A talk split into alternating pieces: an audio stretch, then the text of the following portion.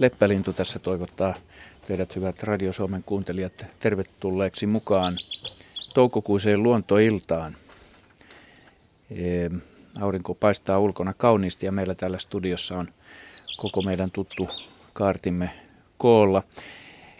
Hyvät kuuntelijat, te voitte soittaa tähän tuttuun numeroon 0203 17600 kysyäksenne kysymyksiä ja aivoittelujanne Suomen luonnonvaraisesta luonnosta.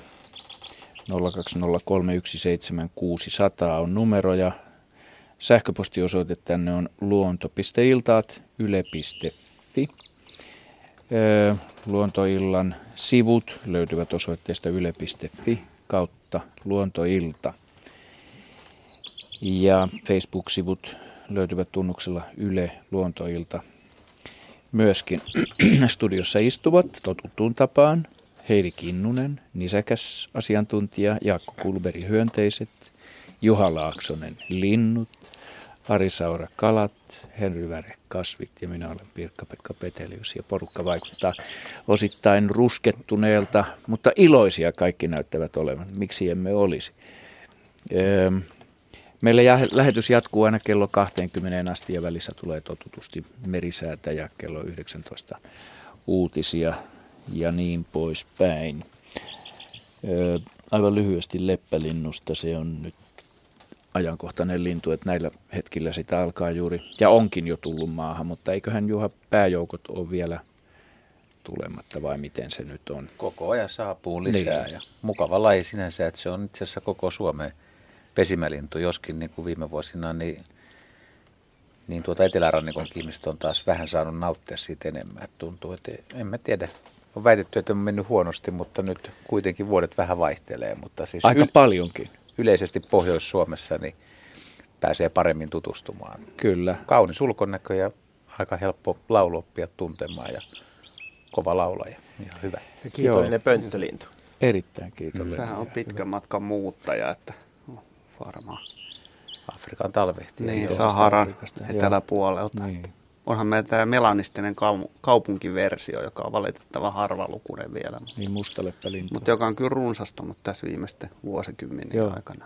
Mutta tällaisen laulu, hyvät kuuntelijat, kun kuulette, mikä tässä taustalla, niin aamu auringon säteiden noustessa ja, ja ehkä sitten valoisat alkukesän yötkin laulaa ihan läpeensä, niin tähylkää korkeiden mäntyjen latvuksiin, niin sieltä sen useimmiten, useimmiten löytää. Ja ei kun isoreikästä pönttöä pihapiiriin, niin siitä voi saada kesäksi kivaa seurattavaa. Se on kyllä sen, sen verran komea lintu, että se kannattaa kiikarilla sieltä etsiä. Ehdottomasti. Harva meidän laululinnuista on niin tyylikkään näköinen.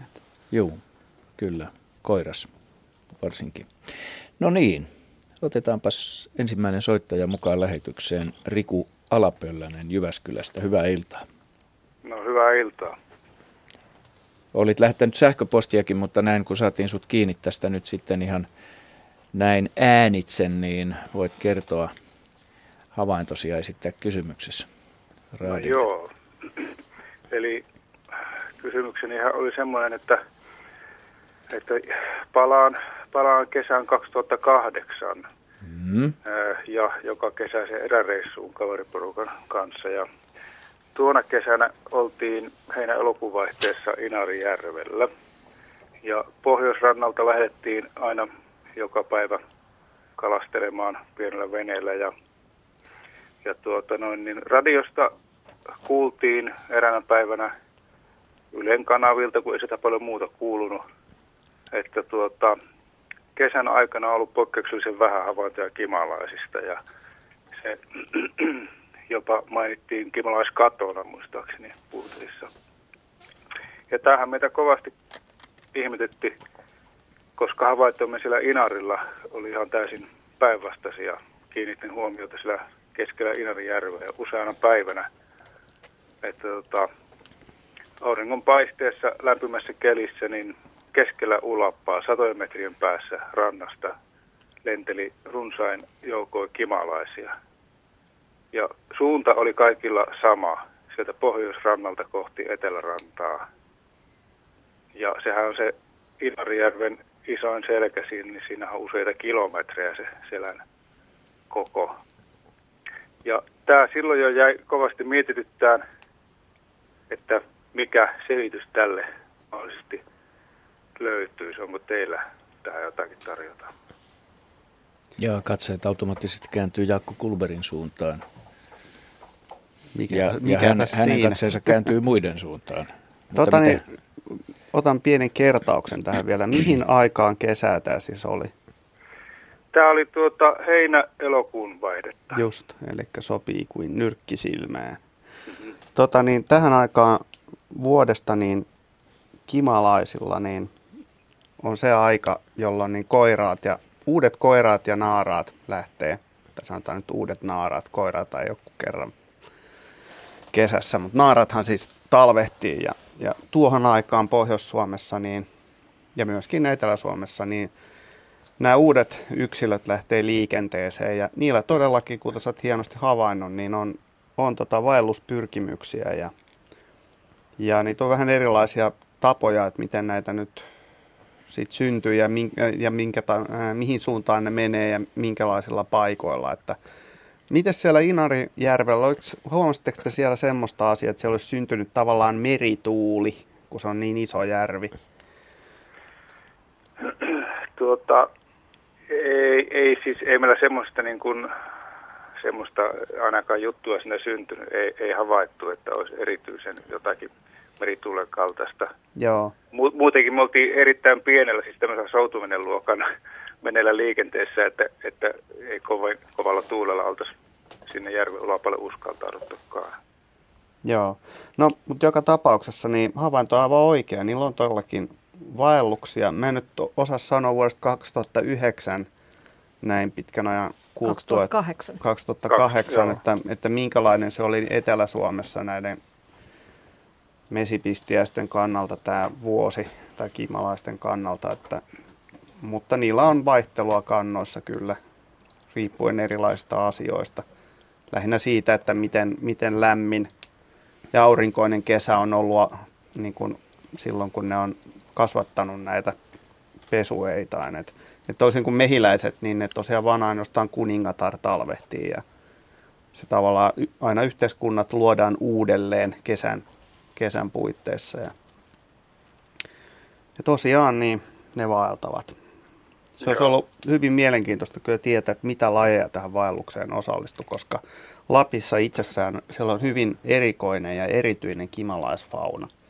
Ja kimalaisten, niin kuin ryhmänä kimalaisten maailman diversiteetti, eli lajirunsaus, niin se, se on korkeimmillaan nimenomaan pohjoisilla alueilla. Et jos mennään Etelä-Eurooppaan, niin se on ihan muutama lajipaha, niin kuin täällä meidän pohjoisessa taas on paljon enemmän lajeja suhteessa. Mutta kyllähän sitten punkeromaisesta ja karvaisesta olemuksesta voi päätellä kaikenlaista. Joo, eli toi, toi saattaisi sitten selittää sen, että jos etelässä on vain muutamia lajeja, ja silloin puhuttiin ihan uutisissa asti, että on mehiläiskato, niin pohjoisessa kun on runsaampi lajivalikoima, niin siellä ei vastaavaa katoa välttämättä ollut koko kesänä ollut. No sanotaan näin, että Suomen mittapuulla niin etelässä on enemmän lajeja, mutta siis se on siis, kimalaiset on näin kuin pohjois-eurooppalainen ryhmä kyllä lajirikkaudeltaan, mutta siellä on hyvin erityinen lajisto, varsinkin tuntureilla, että siellä on useita sellaisia lajeja, joita ei Etelä-Suomessa esiinny, että, että olisi ollut hyvin mielenkiintoista, että jos näin tämän tyyppisiä lajeja olisi ollut siinä vaelluksessa mukana, mutta sit, sitä ei nyt voi todeta, mutta, mutta nimenomaan Lapissa itse asiassa on meidän suurimmat lajit ja nehän ei kasvatta kovin suuria ä, yhteiskuntia toisin kuin nämä eteläiset siis lajit. jotka ovat mitä? On, Mantukimalaiset vai? Siellä on tämmöisiä, tämmöisiä tota, mä en nyt muista niiden suomenkielisen nimiä ulkoa, mutta tämmöisiä kuin Lappoonikus esimerkiksi. Mm-hmm. Siinä on, veikkaa, että siellä on tunturikimalainen, pohjankimalainen ja sitä rataa, rakkakimalainen, jotain tämmöisiä mä en nyt muista näitä suomenkielisiä niin. nimiä. Mutta siis soittaja kyseli mehiläiskadosta, sama kuin kimalaiskato. Kyselit... Kimalaiskadosta Okei, okay. no niin. Joo, no siis kimalaiskato yleensä, niin siinä on useita eri juttuja, mitä ihmiset niin kuin puhuu tästä ilmiöstä. Toinen on se, että keväällä niitä saattaa kuolla esimerkiksi suuria, suuria määriä nimenomaan, jos tulee hyvin lämmin alkukesä. Se ei ole hyvä kimalaisille, koska silloin muut hyönteiset pystyy tehokkaammin kilpailemaan mesi, kasvien medestä. Ja kimalaiset on tässä mielessä aika huonoja, huonoja kilpailijoita, koska niillä menee paljon lämpimällä säällä paljon energiaa lentämiseen. Ja jos on paljon muita hyönteisiä, jotka tyhjentää mesikasveja koko ajan, niin silloin kimalaisilla menee huonosti. Ja, ja tämmöisinä hyvin lämpiminä keväinä, niin, niin, tota, niin se pesinnän alku epäonnistuu täysin ja ne kuningattaret kuolee ennen kuin ne ehtii tuottaa niin kuin ensimmäisiä työläisiä, jotka sitten lähtee pyörittämään sitä systeemiä. Ja tämä voi olla se syy, minkä takia niin kuin joinakin vuosina nimenomaan kimalaisilla menee homma huonosti. Ja se on aika jännä, kun ihmiset ajattelee, että, että nyt on, tulee varmaan hyvä vuosi, kun on tosi lämmintä ja mm. kaikki nämä mustikat ja muut on kukassa, mutta sitten se, että on liian lämmintä, niin kuin kimalainen on, kuten mä aikaisemmin sanoin, niin, niin pohjoisen eläin. Että sen homman juju on nimenomaan siinä, että se pölyttää koko tämän kasvillisuuden huolimatta siitä, että se on normaali, joka tarkoittaa siis huonoa mm. ja viileää. Joo. Että Joo. tulevat vuosikymmenet näyttämät, että miten tämä ilmastonmuutos etenee tältä osin. Kiintoisaa. Meillä taisi yhteys nyt sinne Rikuun katketakin, mutta eiköhän tämä asia tullut tässä jo aika hyvin käsitelty, että kiitetään Rikua näin. Tässä, tässä vielä kivasta havainnosta ja kivasta soitosta. No niin, näin päästiin alkuun ja ei muuta kuin uutta soittajaa putkeen Soile soittaa meille. Hyvää iltaa. Hyvää iltaa. No niin, sulla on kysyttävää ajankohtaisesta asiasta. Kyllä vaan. Niin, ole hyvä. No niistä lintukirpuista olisin kysynyt, kun kirjoittelinkin teille niistä, että, että miten voi olla mahdollista, mahdollista, että kun sanotaan, että ne pysyy talven hengissä siellä pöntössä, mutta sitten kun ne jostain syystä tulee niin pois sieltä pöntöstä, niin ne kestää vain kaksi päivää hengissä. Että, ja minkälaisia äh, ne näppylät on, mitä ne tekee, kun mä epäilen, että meillä on niitä ollut. Ja tekeekö ne yleensäkään mitään jälkiä? Niin, olette siivonut pönttöjä nyt lämpimien kelien aikana, niin? Joo, alku keväästä. Joo. Ja pihapiirissä. Juuri niin.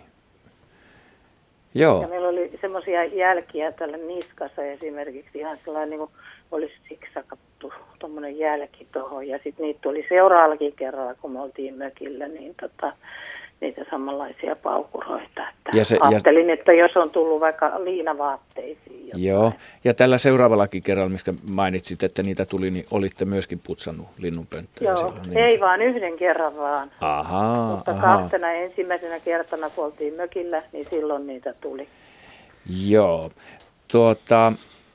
Mm, jo. Se riittää. Netistä, Mä voin luoda alkupohjat. Jaska kertoo siitä no, kanankirpusta enemmän, mutta aikoinaan tuolla, tuolla kaivopuistossa rengastin näitä pönttölintuja ja mä otin sitten yhden opiskelijakaverin kerran mukaan. Ja Jarkko Auter oli hänen nimensä. Et, ja se oli vähän innostunut siitä, että, ajat, että minkälaista hommaa tämä on. Ja siinä oli yksi, yksi pesä, minkä mä sitten poistin ja se oli siellä alla ja tuuli aika lujaa ja mä jotenkin, jotenkin nappasin sen pesän ja heitin ja se pesä tippui tämän kaverin päähän suoraan.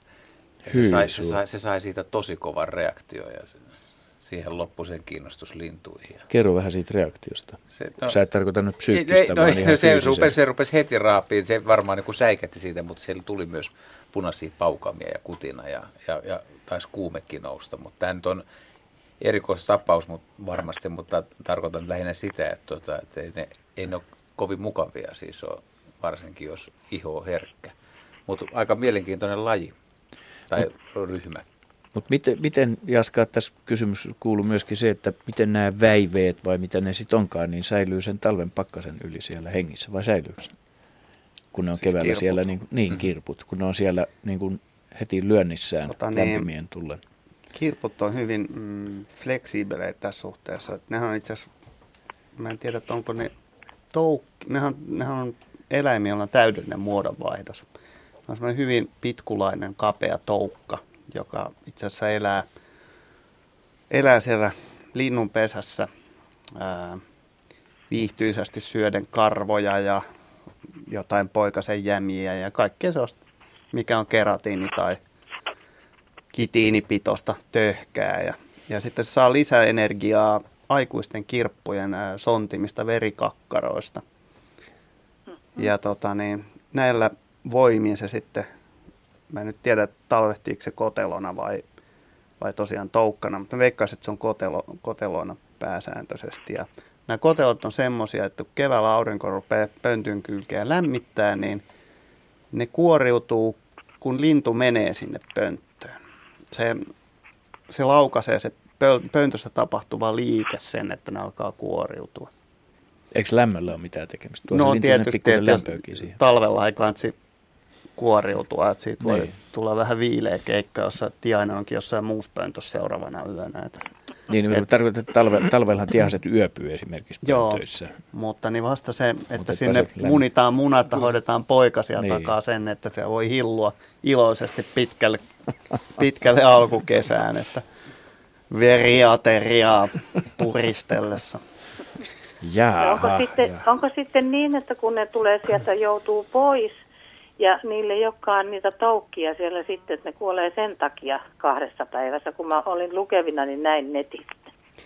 Niin no, kirppu on aika, aika niin, mä luulen, että tässä on tarkoitettu sitä, että jos kirppu joutuu esimerkiksi ihmisen asuntoon, joka on liian kuiva ilmastollisesti, kun se on tottunut elämään siellä joko linnussa kiinni tai sitten pesässä. Nehän pysyy kyllä erittäin hyvin siellä sulkien välissä. Ne on itse asiassa suurin osa näistä on kanan kirppuja itse asiassa nimeltään, näistä kirpuista, mitä linnun pesissä elää, huolimatta siitä, että se on kanan kirppu, niin se ei ole pelkästään kanan ulkoloinen, vaan tota niin, äh, niin. Niin. Niin, että Siellä- elääkö ne sitten sen takia vaan niin vähän aikaa, kun ne Niin mä veikkaan, että siis tämä, tarko- tämä tarkoittaa tämä kaksi päivää sitä, että jos se ei ole siinä luontaisessa ympäristössä, vaan vahingossa Niin, tarttunut joo. ihmiseen, että nämä on vähän, mm, miten nyt sanoisi, käytännössä kaukona, huono, huonon näköisiä, että ne aistii usein niin kuin liikettä ja, ja sitten niin lämpötilaa. Ja ne ei pysty erottamaan ihmisen, ihmistä ja lintua samaan sillä tavalla niin kuin toisistaan. Ja No mitä ne ihmisissä tekee sitten? ne yrittää Syökö purra, vai? tai itse asiassa ne pistää. Ne, ne ei ole, niillä ei ole purevia, vaan pistävät suvuosat. Ja tämä, että, että ne on niin ärsyttäviä, niin se johtuu siitä, että tämä veri tyyppi, mikä ihmisellä on, on väärä. Ja ne ei dikkaa siitä. Siis pidä ottaa siitä. Ja ne, kuitenkin ihmisestä. niin no, tämä tässä on just tämä ikävä puoli, että ne kokeilee jatkuvasti. Joo, Ja joo. tulos on sitten, että sulla on hirveän määrä näppylöitä, johon vaan räkästy, räkästy nämä tota, ää, veren juoksutusta edistävät ää, tota, entsyymit, jotka taas on ärsyttäviä, Joo. kuten hyttyselläkin, ihan sama juttu. Niillä on niin kapea, kapea se pistin, että ne ei pysty ilman tota, niin, näitä aineita niin, juomaan sitä verta. Ja tästä johtuu se, että ne pistää sitten isoina sarjoina. Tavallaan niin kuin lyhytmuistisina eläiminä unohtaa jo muutamassa sekunnissa sen, että tästä sa- samasta vuodesta on itse asiassa, itse asiassa jo pistetty ja kokeiltu. Kansis vaihtaa eläintä. Mutta ne ei tee sitä sen takia, että, että kirppu ilman eläintä on lyhytaikainen ilmiö. Ne Eli- kuolee. Eli siis ö, pöntöt kannattaa tyhjentää pakkasten aikoina vielä, jolloin... Se on erittäin hyvä neuvo. Niin. Jos niin. jokainen voi mennä katsomaan, esimerkiksi telkänpöntöt on tosi hyviä. Keväällä aurinkoinen kesäpäivä, menkää kattoon. Siinä on pieniä kirppuja rivissä odottamassa mm. seuraavaa. Pikkulinnun pöntöissä on kanssa. Mm. Kyllä, niin, kyllä niitä näkee. Nopeasti vielä Sitten kun se, se hyppää, niin sitten Mutta yksi, täällä tuli yksi pointti, mitä, mitä, mikä on kaikissa kirjoissa, lähes kaikissa, 90 prosenttisesti väärin, siis tämä kirpun purema. Ja Jaska korjasi nyt, että kirppu pistää. Niin. No Just joo, aivan. Eikö no niin, näin? tämä oli hienoa tietoa. Kiitos Kiitoksia soitosta ja kovasti. hyvää kevään jatkoa. Ja ehkä Samoin, kiitos. kirpusta, Hei hei. kirpuista voi olla ihan hauska huomata, että myös nisäkkäillä on omat kirppuunsa sitten, Joo. jotka tekee ihan saman virheen ihmisen kanssa. lähes Että joka nisäkkäällä omansa.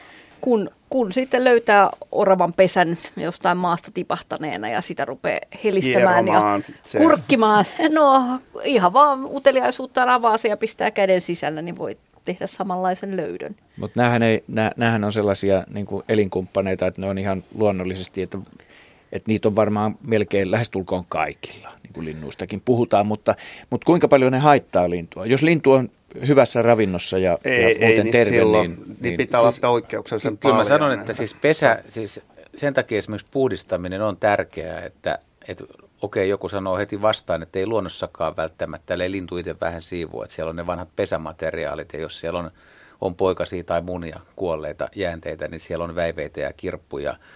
Et, et, se on luonnossa se tilanne automaattisesti ja ihminen on vaan keksinyt tämmöisen puhdistamisrituaalin, mutta on varmasti päivänselvää, että puhtaaseen kirputtomaan pesään on mukavampi linnun munia. Ja, ja, ja, ja että ne poikaset, jos ne saa hyvää ravintoa ja ne on puhtaassa pesäympäristössä, niin ni- kyllä niiden alkutaivaalla on helpompi kuin se, että siellä on älyttömästi kirppuja, jotka imee verta. sehän on aivan selvää. Niin. Mutta ei välttämättä joka vuosi tarvitse, niin kuin ystävämme Urpo Koponenkin toteaa, Ei, että ei, eikä, kaikkien, joka lin, vuosi eikä kaikkien lintujen pönttöjä muutenkaan tarvitse puhdistaa. Että se yleisesti pönttöhommasta, että tämä, tämä puhdistus ei ole niin kuin semmoinen, että jos sä et halua puhdistaa, niin älä puhdista sitten. Mm. Että se pönttö täyttyy ja sitten jos se on, on tosi kirppunen se pönttö, niin ei lintu myöskään pesi siellä. Että jos Näin siellä varmasti on, mm, että silloin saa katsoa sen. Ja, Joo. ja tästä täytyy sanoa vielä, että lintujen pesien niin kuin hyönteisfauna on hyvin monimuotoinen ja siellä on satoja lajeja hyönteisiä, jotka elää näissä pesissä just tämän takia, että siellä on hyvin monenlaista kerrostuneisuutta, eri kokoisia koloja, erilaisin, onko pohjoispuolella, eteläpuolella runkoa, kaikkea vastaavaa. Heidi. Mutta kos, koska näissä pesissä ja siis yhtä lailla nisäkkäiden kuin lintujen pesissä niin elää sitten kirppuja, täitä ja väiveitä ja ties, ties mitä loisia, niin toisaalta sitten jos eläin on semmoinen, että sillä on mahdollisuus vaihtaa pesää, niin oravilla se nyt on ehkä kauhean tyypillistäkin, että saattaa nähdä sen, mm. että naaras ei, ei välttämättä ulkoisesta haitasta siirrä poikasia toiseen pesään, vaan myös sen takia, että se on niin kohtuuttoman loisittu Eikö pesä. oravalla se kakkospesä olekin melkein niin kuin sääntö? Mutta kesken kaiken Niin, siis. Niin, niin joo, kesken- kesken, kesken keskenkin voi siirtää, jos, poikaset, jos niin. tuntuu siltä, että kirppuja liikaa. Hyvät Radio Suomen kuuntelijat, kuuntelette luontoiltaa. Kello lähestyy puolta seitsemää. Numero tänne lähetykseen on 0203 17600. Ja Jaska haluaa vielä nopeasti tähän No sanoa siis jotain sanon, ennen kuin otetaan seuraava soittaja. Niin, koiranomistajille, että näin keväällä niin koirat saa nimenomaan hyvin usein myyränkilppuja, että kun nekin tekee ihan sama juttu, että ne hilluu siinä kolojen ympärillä ja yrittää vähän vaihtaa paikkaa ja muuta. Ja piskithän menee tietenkin. Et ne, koirasta kun löydätte kirpun, niin jollei se ole hyvin suuri, niin se ei ole koiran kirppu. Koiran kirppu on kaikista kirppulaista, mitä meillä voi tavata, niin suuri, mutta se on käytännössä Suomessa lähes sukupuutos. okei. Nyt tuli kirpusta asiaa tarpeeksi. Otamme seuraavan soittajan mukaan. Paavo Niemelä on soittaja nimeltään. Terve Paavo. No terve. Mitäspäs haluat kysyä? No semmoinen kala kuin toutain. Minä haluaisin tietää sitten nyt asiantuntijoilta, että onko se roskaa vai ruokaa?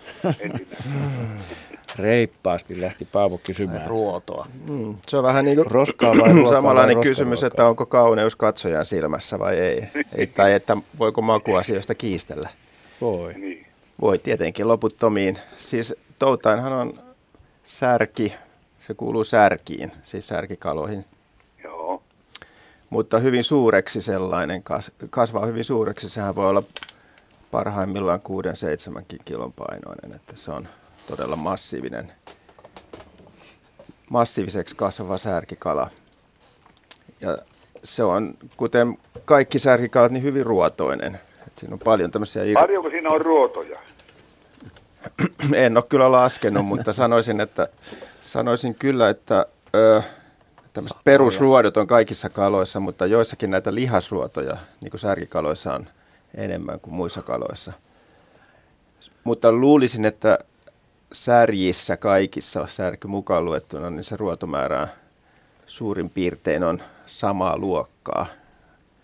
Mutta se, että tämmöinen kala, joka kasvaa hyvin isoksi, niin siinä on se etu, että myöskin ne ruodot on isoja ja selkeitä ja se on sillä tavalla paljon helpommin syötävä. Ison kalan ruodothan muistuttaa enemmän luita kuin ruotoja, että se on Joo. hyvin selkeä, jos jotain isoa kar- karppia esimerkiksi, niin se on aika hel- helposti syötävä kala. Monet sanoo, että iso toutain savustettuna, kraavattuna on erinomainen ruokakala. Että sitä, allekirjoitan, allekirjoitan tämän makunautinnon. Me ollaan täällä just sen niitä saatu ja sen takia minä haluaisin kysyä, Joo. että tuota, ei turhaa pietä sitä huonona kalana, koska se tuntuu olevan aivan herkkua, kun se ei, mutta koska se kasvaa isoksi, niin se on parasta antaa myös kasvaa isoksi ennen saalistamista ja syömistä, koska, koska tota, pienenä se on aika mitätön. Siinä on niin kuin suhteellisesti niitä ruotoja enemmän kuin sitä syötävää lihaa pienellä, pienessä toutaimessa, että en suosittele. Mitä se muuten kuttee tuo? Ne kutee keväisin virtapaikoissa.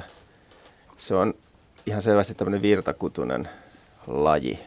Eli siis mieluummin virtapaikoilla. Joo, kyllä. Että se on, se on tota, jokivesissä se kutee ihan tämmöisissä koskien ala liuuista tai koskien niskoilla ja sitten ihan reittivesien tämmöisissä niin kuin välisissä, järvien välisissä vuolteissa ja koskissa. Se nousee keväällä kut- kutemaan. Ja mäti on semmoista hyvin takertuvaa, niin kuin monilla virtakutuisilla keväällä vir- virroissa kutevilla lajeilla, että se pysyy myöskin sitten siellä kivissä ja pohja-aineksessa paikoillaan, kun ne kalat Aivan, kutee. joo. Mistä, mistä nämä teidän toutaimet olikaan? Mistä? No tämä on täällä Kivijärvellä Keski-Suomessa. Joo, se on tuotu sinne, siis kotiutettu tai istu, istutusperäinen. mutta järvestä niitä näkyy löytyvän kuitenkin niin tuota, tähän aikaan vuodesta. Joo, joo, kyllä.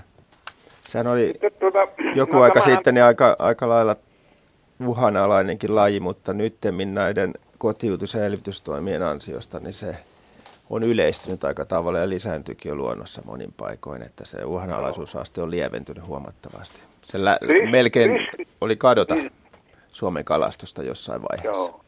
Kauhean riskikalahan se on kyllä. Onhan se isona riski. On. Ja sitten isot evät sillä ja pyrstökin melkoinen, niin se on semmoinen. Ja hyvin voimakas, hyvin voimakas, sehän muuttuu petokalaksi, saavuttaa tietyn koon semmoinen puolesta kilosta ylöspäin, se alkaa syödä jo muita, muita särkikaloja. Sa- sillä Salakat esimerkiksi on sen lempiruoka, että se on hyvin petoma- petomainen kala, vaikkei sillä petokalalle ominaisia hampaita ole suussa, että se on aika hampaaton petokala, mutta että sillä on semmoiset voimakkaat nieluhampaat siellä nielussa, jolla se pystyy murskaamaan tämmöisiä pienempiä saaliskaloja ja nielemään niitä. Että. Ja kalaravinnon turvin useammat kalat kasvaa huomattavasti nopeammin kuin esimerkiksi hyönteisravinnon turvin. Että kaikki Aha. suuret kalat on usein, usein tämmöisiä petokaloja. Näin, Paavo. Eli siis, No tuota niin, sitten toinen kysymys, minä vielä kysyisin tuota jos piisamista. lyhyesti. Kiitos. Piisamista, että onko se, onko se, mikä on piisamin tilanne tällä hetkellä Suomessa? Ja Heidi, onko sitä tut- kukaan kartottanut tai tutkinut Piisamin tilannetta? Mitä tuohon nyt sanoisi? Näyttäisi olevan huonompi kuin- Näyttäisi Niin. olevan huonompi kuin että- a, sanotaan 20 vuotta sitten. Mutta Ainakin, mistä se johtuu? Etelä- ja Keski-Suomessa. Niin, Mutta mistä se on johtuu? Sitä mutta- on paljon arveltu, että mistä Ja se voisi syytä johtua. vielä siihen Vai pitäisikö sanoa, että parempi, koska silloin mun mielestä ihmisten mielestä niitä oli liikaa. No, voi olla näinkin, joo. Mutta Joo, jos mutta Piisamin rannat- kannalta rannat- ajatellaan. Rannat kasvaa ruohua liikaa, pitäisi piisamia saada perkkaamaan rantoja, niin tuota olisi enämpi tilaa liikkua rannoilla. Mm. Mm. Mutta tuota, kun teitä kerran sitä sen kummempaa tietoa mulle siihen antaa, niin pitää katella ja Ei siinä muu Jatka auta. tarkkailua Niin. talvella. Ei se siinä ehkä- muu auta, Niin, niin. että jos näkee Joo. niitä syötyjä tota, simpukan kuoria, niin Mm. Niistä nyt helpoiten sen tavoittaa, jos ei muuten. Pirkka-Pekkahan oli Asla Näin. Kermalan kanssa Piisameita katsomassa. Mitäs Aika Aslak heikosti sanoi- löytyy. Mitäs Tästä Aslak tästä sanoi on vuosia. siitä? Ei mitään yksittäistä syytä pystytty osoittamaan, mutta että kekopesintä, mitä muistan jo lapsuudesta ja 70-luvullakin vielä, eikä Joo. 80-luvulla niitä, niitä näkyy vielä yleisinä Lahdilla. No sekä entäs se- minkki, mutta, kun se mutta tuli, tota, niin eikös, se, eikös minkki No- ole melko paha No tämä, on semmoinen asia, jota ei oikein ole pystytty osoittamaan, että siitä on puhuttu, että onko nämä tois, toisillensa niin kuin, toisiansa... Niin se ei kuin, ole mikään viime vuosien ilmiö, se ei, vinkki, ei että todellakaan, mutta että siihen ei ole löydetty mitään sen kummempaa syytä, mutta pesintää, pesimämuoto on tullut törmä- ja penkkapesinnäksi aika paljon muuttunut Piisamin pesimäkäytäntö, käyttäytyminen myöskin. Mutta eli, eli tuota, ei varmaan kauhean tarkkaa selvyyttä, mutta ei ole mitään nousuakaan tapahtunut piisamikannoissa mun käsittääkseni Ei. viime vuosien aikana ollut tullut havaintoja tästä näin. Mä tein viime vuonna, viime kesänä Hannu Hautalan kanssa Kuusamojärvellä piisamijutun ja, ja tuota, siellä on paljon piisameita vielä jäljellä. Se on semmoinen korteikkojärvi, mutta en muista mitä, mitä Hannu kanssa spekuloi ihan tarkasti. Joo. Syitä. Hyvä, kiitos soitosta ja, ja tota, hyvää kevään jatkoa. Nyt seuraavan soittajan jälkeen otetaan sitten ensimmäiset kuvalliset kysymykset tehditään, tai ensimmäinen kuvallinen kysymys tehditään niitäkin tässä käsitellä. Hämeenlinnasta meille soittaa Arno Järvinen. Hyvää iltaa. No ehtoota, ehtoota täältä Hattelmalla Harjun kupeesta. Ehtoota Elikkä vaan. Meillä on fasaneja paljon ja Joo. tuossa pari viikkoa sitten niin mä tulin keskustasta puoliyön kieppäille, niin mä näin elämäni ensimmäisen ilveksen. Ja mä kysyinkin, että tota, syökö ilves tai joku muu petokala fasaneja? Ilves tai muu petokala. Eto elää. Eli muu, joo. Kyllä, kyllä, kyllä, kyllä maistuu kanahaukalle erittäin hyvin, jos on vaan tarjolla paistia ja, ja mikseipä ketullekin ja kyllä Ilveskin ottaa, jos, jos Ihan jä- jäljelle varmasti. pääsee. Että, että, että, tota, fasanit on niin huonoja lentämäänkin, että ne, ne on varmaan helppoja paistikkaita. Huuhka ja Minä olen nähnyt fasanin lentävän 50 metriä ainakin. Oho, se on pitkä, se on pitkä kyllä, matka. kyllä ne lentää sitä, no pöl, pöllöistä mä en ole ihan varma siinä suhteessa, että fasaanit yleensä nukkuu öisin ja ne, ne kätkeytyy aika hyvin, tai, tai fiksut fasaanit kätkeytyy hyvin. Nehän yöpyy puissa. Puissa, Niin, puissa joo. Tota, Mutta niin, kotikissakin saa fasanin Joo. kiinni. Että joo. Ne lentää korkeillekin yöpymään, metrien korkeuksiin. Ja se- se on illalla, mä oon nähnyt semmoinen fasaaniparvi, pärähtää yhtä aikaa lentoon tiheäiseen kuuseen. Ja se on, se on julmetu hieno näky. Ne lähtee sen 45 asteen kulmassa niin yhdessä niin prum, sinne korkealle ja heti häipyy sinne piiloon. Kyllä. Tämä, ki, tämä riittää minulle oikein paljon ja kiitoksia hyvästä ohjelmasta ja hyvää kesää. Kiitoksia sitä samaa sinulle. Kiitos, hei. Moi. Tuossa mun täytyy kertoa ihan kotisaaresta, Lauttasaaresta, Helsingistä, mitä on tapahtunut. Parhaimmillaan, siitä ei ole kovin montaa vuotta sitten, kun Lauttasaaressa talvehti ja samalla siis myös eli, niin noin, noin satakunta fasaani oli parhaassa, parhaassa alueella, kun niitä laskettiin öisin. Kerrottakoon ö, kaikille muille kuulijoille Suomessa, jotka Lauttasaarea tarkempaa tunnen, Lauttasaari on aika puistopitoinen kaupungin osa Helsingissä. Mutta joka tapauksessa sadasta yksilöstä, niin se, se kanta on tippunut ihan muutamaan yksilöön ja naarat on kadonnut lähes kokonaan. Ja syy on ehkä ketu ja kanahaukan, mutta joka tapauksessa muutoksia tapahtuu, mutta lajihan ei ole alkuperäinen ja joku on joskus päästänyt ja ehkä tuonut niitä. Ja niin kuin noin maaseudunkin fasaanit, niin monet, jos yhtäkkiä ilmaantuu maaseudulla, niin fasaaneita pihapiiriin tai ympäristöön, niin saattaa olla, että ne on metsästyksen yhteydessä päästettyjä ja niitä ei ole pystytty metsästämään, eli ne on, ne on siitä niin kuin päässyt pakenemaan. Ja, niin, Joo. ja eikö ne Tai ole aika lailla tar- tarvi, talviruokinnan varassa elää kyllä. Että Joo, kyllä se, kyllä se vaikka periaatteessa fasaani kestää kylmää hyvin, mutta tota, ehkä se ravinnon etsiminen on lumisista maisemasta hankalaa, että talviruokintapaikoilla. Mutta niiden Niin. luonnonvaraisuus voi olla vähän kyseenalaista, koska niitä on niin kauan tarhattu just metsästystarkoituksia varten ja pidetty ihmisen hoivissa, että edullisissa olosuhteissa tietysti pärjää luonnossakin, mutta et sitten jos tulee pikkasenkin epäedullisempaa, epäedullisempaa säätä ja kylmää talvea, niin saattaa hyvinkin kurittaa sitten Niin, tämmöistä. jos loisi tämmöisen, että et nyt mitä on, päästäisiin kaikki tällä hetkellä Suomessa tarhassa olevat fasaanit vapaaksi. ja sitten lopettaisiin talviruokintaa, ettei ruokittaisi kolmeen vuoteen yhtään, niin kuinka kohan monta fasaania olisi kolmen vuoden päästä suomalaisessa luonnossa jäljellä? 5428 niin, se olikin tarkka. Mennään Niin. seuraavaan Joo. aiheeseen. Okei. Joo, Kerro, tota, Hyvä. Juontaja on noin hyvässä vireessä. Voisi todeta vielä, että fasaanin luontainen elin, elinaluehan ulottuu tuolta kaukasukselta sitten Himalajan eteläpuolitse aina, aina tuonne Venäjän kaukoitään ja sinne päin. Että Joo.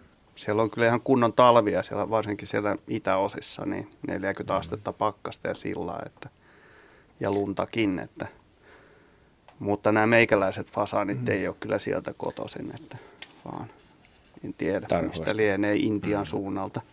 Kolkkiastahan ne on kaksoisvirtaimaasta tieteellisen nimensä perusteella ainakin. Faskianus kolkkikus. Ja veikkaanpa, että geneettinen monimuotoisuus on pikkasen eri luokkaa niillä fasaaneilla kuin näillä meikäläisillä. Joo. Voi olla, joo. No Ehkä niin, sieltä tarvittaisiin geneettistä täydennystä. hyvät Radio Suomen kuuntelijat, kuvalliset luontoillan ö, kuvat ja nämä kysymykset löytyvät Radio Suomen etusivulta. Ja sieltä me poimimme yhden kuvan, joka on lähettänyt meille Matti Toivonen. Ja tota, tässä on koivun runkoa kuvattu ja siinä valuu punaista, niin kuin Jaska tässä tänään sanoi, töhkää erään toisen asian kysymyksen yhteydessä. Matti kirjoittaa tämän kuvan, kuvan tuota, saatteeksi. Nappasin täältä Espoon Tapiolassa – Täällä Espoon Tapiolassa kerrostalon vieressä olevasta koivun rungosta kuvan. En ole ennen nähnyt koivun vuotavan punaista mahlaa, tai mitä se nyt sitten onkaan. Onko kuinka tavallista, että mahla voi olla tuon väristä? Sitaateissa verimahla oli jo jälleen sitaateissa hyytynyt, mutta oli pehmeän toffeen oloista, kun sitä kynnellä pienen, pien, pienen pienen palan irrotin. Näin siis Matti Toivonen. Ja toden totta, eikö tämä Henry ole aika häkellyttävän punaista oluksensa mahlaa? Vai onko se mahdollista, että se on, Joo. on onko se mahlaa? Tämä on kauhean ikävää tietysti aloittaa tällä lailla. Kyllä mä olen niin vähän epäilevä Tuomas. Se on sun tehtävä Se on mun tehtävä. Että mä olisin mielellään nähnyt tämän kuvan sellaisena, että mistä tuo mahla lähtee liikkeelle. Mm.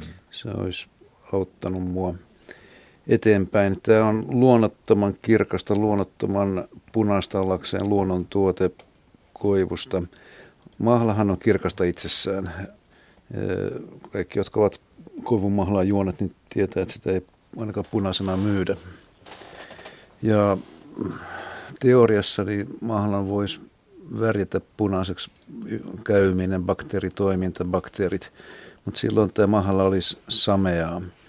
Tämä on amorfista kristallin kirkasta, tästä näkee läpi koivun rungon, mikä jättää kyllä tuon käymisen mahdollisuuden pois kuvasta. Se on varma, että se on koivu. Musta näyttää haavalta. Joo, mä en edes tuota ajatellut, että haapaahan tämä, haapaahan tämä on todennäköisemmin. Vähän hankala kyllä sanoa. Tai joku koriste. Joo. Puu. Kirsikoissakin on tuon näköistä runkoa, mutta en oteta, ei silloin väliä, mikä se puulaji on, että se olisi yhtä outoa kaikissa tapauksissa. Oletetaan, että se on koivu, niin kuin kuvan lähettäjä on kirjoittanut. Viime lähetyksessä me puhuttiin betulinin nimistä yhdisteestä, joka värjää tuohen punaiseksi tietyssä olosuhteissa, kemiallinen reaktio. Että jos tämä ei ole ihmisen tekemistä ja tekosia, niin se voisi olla yksi mahdollisuus, mutta mä en missään nimessä en, en tiedä, tiedä tähän luonnollista selitystä, että tämä menee mun, mun tietämyksen ulkopuolelle. Että mahla se ei kyllä voi olla siihen, en usko. Joo, no eli, niin. Eli, eli tästä vaan uusi kuva, mukaan, Nimenomaan. uusi kuva pelin ja mielellään se kohta, mistä se vuoto alkaa. Kun tuota kuvaa katselee tarkasti, niin sieltähän tulee vielä kolmaskin noro, tuon kaksihaarisen noron oikealta puolelta. Kyllä. Eli että Matti toiveena sulle, että lähetäpäs uusi kuva, tuota se sieltä ihan sieltä töhkän alkulähteiltä. Niin ja kannattaa sanotaan. vähän, vähän sitä alkulähdettä siellä raaputella ja katsostaa, Joo. että tuleeko se oikeasti sieltä puun sisältä vai Mikään ei estä ottamasta useampaa kuvaa, pikkusen ei. laajempi ja sitten jos vaan makroa ja, saa, saa siitä lähtökohdasta, mistä ja, se ja koivu, profiilikuvan puusta myös, niin ja koivu, määritetty. Koivu, puu ei siitä vaurioidu sitä karnaa tuohta siitä vähän repiä rikkoa, että niin varmasti Joo. näkee, että se tulee sitä puun sisältä. Tällä tavalla, mutta kiitämme tästä tästä ihmettelyä aiheuttaneesta kuvasta. Mutta ja... jos se on luonnon tuote, niin haluaisin tietää sitä lisää. Juu. No mikä, ettei sitten siitä voisi lähettää pientä näytettäkin tänne, niin pääset maistelemaan Henry sitä. Mm. Hyvät kuuntelijat, meillä on seitsemän minuuttia tässä merisäähän ja ehdimme yhden soittajan ainakin tässä vielä ottaa mukaan ennen, ennen sitä. Leena Tiensu on seuraava soittaja. Hyvää iltaa, Leena. Hyvää, hyvää iltaa. Mistä päin, Leena, so, mistä päin soittelet? Mä soitan oikein syvästä tyrväästä. Syvästä tyrväästä, asia selvä. Hienoa. Miltä kevät näyttää syvässä tyrväässä? No kyllä se täällä pikkuhiljaa hiip, hiipien tulee, että kovasti nyt linnut laulelee ja eikä käynyt kylmä tuulikaan ja hiiren korvalla ovat koivut ja sellaista. Ja laulussa mainitut tyrvään närhet ovat äänessä, eikö niin? Ei ole paljonkaan, kyllä täällä on äänessä pääskyset ja muut. Niin, Mart- Martti Innanen liioitteli. Joo, ei Hyvä. niitä paljon ole närhiä, mutta joskus talvella näkee jonkun. Okei. Okay. No niin, Mutta minä kysyisin kieloista. hyvä. Mielestäni kielot, tai ei yksin mun mielestäni on sitten keskusteltu, että kielot on kauheasti lisääntynyt, että mistähän se johtuu. Onko ne Henry lisääntynyt? No kyllä mä luulen, että ne on oikeasti lisääntynyt runsastumaan ainakin ehkä parempi sana. Et meillä on Suomessa nykyään avoimia metsänlaiteita yhä enemmän, että metsiä harvennetaan, har, harvennushakkuita tehdään ja kiellohan on tyypilli, tyypillisimmillään harjujen valokasvi ja tarvitsee valoa. Että mitä enemmän metsänlaitteilla metsissä on valoa, niin sen paremmin menee kielolla. Kielohan on siitä hyvä laji kielosta pitäville, koska se on kloonikasvi, että se tekee juurakkoa vuosittain toistakymmentä senttiä ja pikkuhiljaa kun kielo on juurtunut johonkin, niin se kasvusto laajenee vuosi vuodelta ja jonkun kymmenen vuoden päästä kasvut ovat tosi laajojakin. Ja se on varmasti yksi syy, minkä takia kielo näyttää runsastuvan, on se, että valoa on tarjolla paremmin, hyviä kasvupaikkoja riittävästi ja kloonikasvina se levittäytyy vuosi vuodelta yhä laajemmaksi ja suuremmaksi. Mm. havainnon tehnyt, kun tällä kielon kukkimisaikaa on tehnyt tosiaan pörälenkkejä täällä pitkiä, pitempiäkin, parikymmentä kilometriäkin, ja sitten kun on tämmöistä metsää, mikä on hakattu tosiaan, niin koko ajan kun on tämmöistä metsämaata, niin siinä tien kahta puolta, niin koko ajan on kielon tuoksu nenässä, ja tosiaan kieloja on kyllä niin, että, ja sitten kun ne syksymällä, kun ne, tota, ne lehdet, lehdet on komeita ja suuria, ja kun ne mätänee tai sillä litistyy maata vasten, ja kun sieniä hakee tai muuta, niin mokoma, kun ni, niissä luiskahtaa pyrstölleen. Niitä on Joo. niin paljon jopa. Liukkaita on, täytyy toivoa, että siinä... Herkullisia marjoja. Ja niin. Meidän just sanoa, että täytyy toivoa, että Marja ei lipsahda suuhun siihen Niin. maata vasten len- lennettäessä.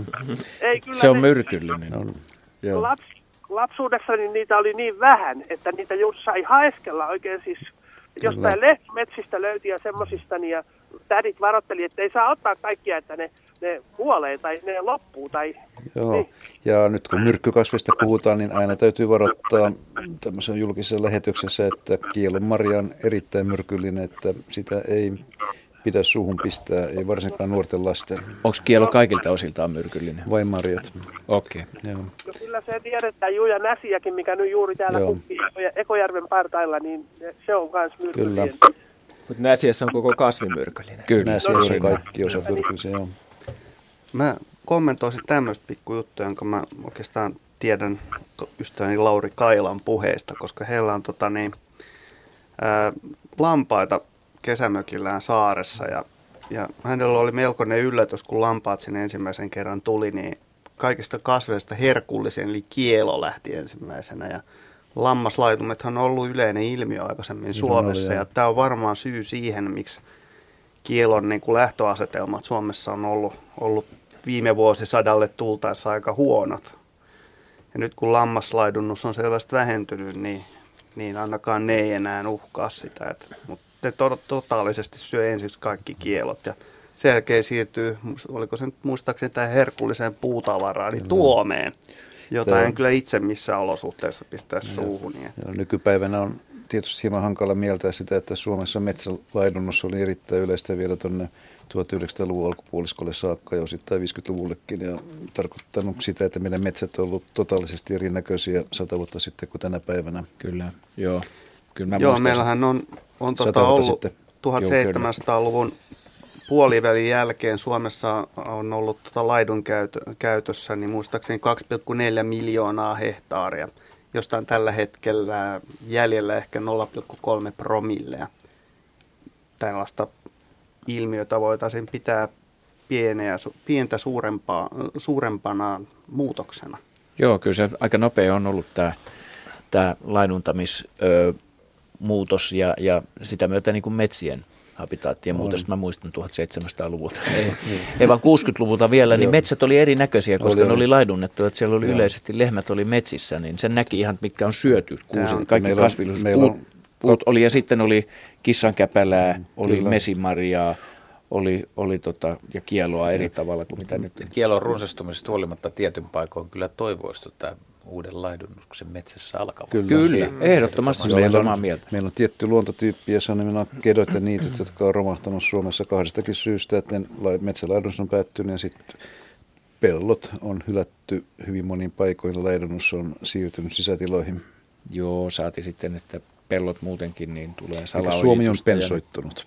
Joo, ja tämä ilmiönähän tämä on hyvin luonnoton itse asiassa, koska niin, jo jos ajatellaan niin kuin, mihin meidän kasvillisuus on sopeutunut alun perin, niin sehän on siis jo Pleistoseenikaudesta lähtien ollut isojen nisä, nisäkkä, nisäkäslaumojen muhvomaa. Kaikkialla on ollut laidunnusta ja nyt kun sitä ei ole missään, niin se johtaa vääjäämättä niin ruohokasvillisuuden yksipuolistumiseen. Hmm. Vain voimakkaimpien kilpailijoiden rellestäessä rauhassa. Näin on. Ja Mu- muutamat mammutit tekis kyllä hyvää vieläkin, eikö tekisi? Kyllä, kyllä ne, ne olisi 25 000 olisi semmoinen hyvä alku Suomeenkin vaikka. Se varsinais-Suomeen Turun ympäristöä siitä voisi aloittaa. Okay. Tämä, Nyt alkaa mennä jo jutut sen verran levottomiksi, että meillä on hyvä päästä merisäätiedot myöskin.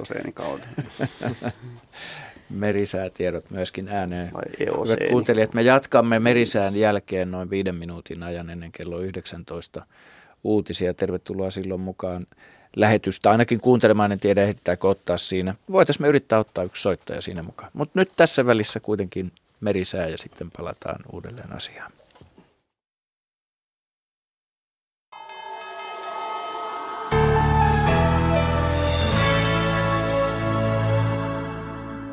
Kello on 18.50. Tässä säätiedotus meren kulkijoille. Tiedotuksen alkuun kovan tulee varoitus. Suomenlahden länsiosa ja Pohjois-Itämeren itäosa itätulta 17 metriä sekunnissa. Suomenlahden itäosa ja Pohjois-Itämeren länsiosa itätulta 15 metriä sekunnissa. Huomautus veneilijöille. Ahvenanmeri, Saaristomeri, Selkämeren eteläosa ja Saimaa eteläinen itätuulta 12 metriä sekunnissa – Selkämeren pohjoisosa, merenkurkku ja perämeren eteläosa koillistulta 12 metriä sekunnissa. Ja aallokkovaroitus Suomenlahden länsiosassa ja Pohjois-Itämeren itäosassa esiintyy huomenna kohtalaista aallokkoa, jossa merkitsevä aallon korkeus ylittää 2,5 metriä. Eli merisäässä olevat varoitukset ovat seuraavanlaiset. Kovan tuulen varoitus Suomenlahden länsiosa ja Pohjois-Itämeren itäosa, itätuulta 17 metriä sekunnissa – Suomenlahden itäosa ja Pohjois-Itämeren länsiosa itätulta 15 metriä sekunnissa.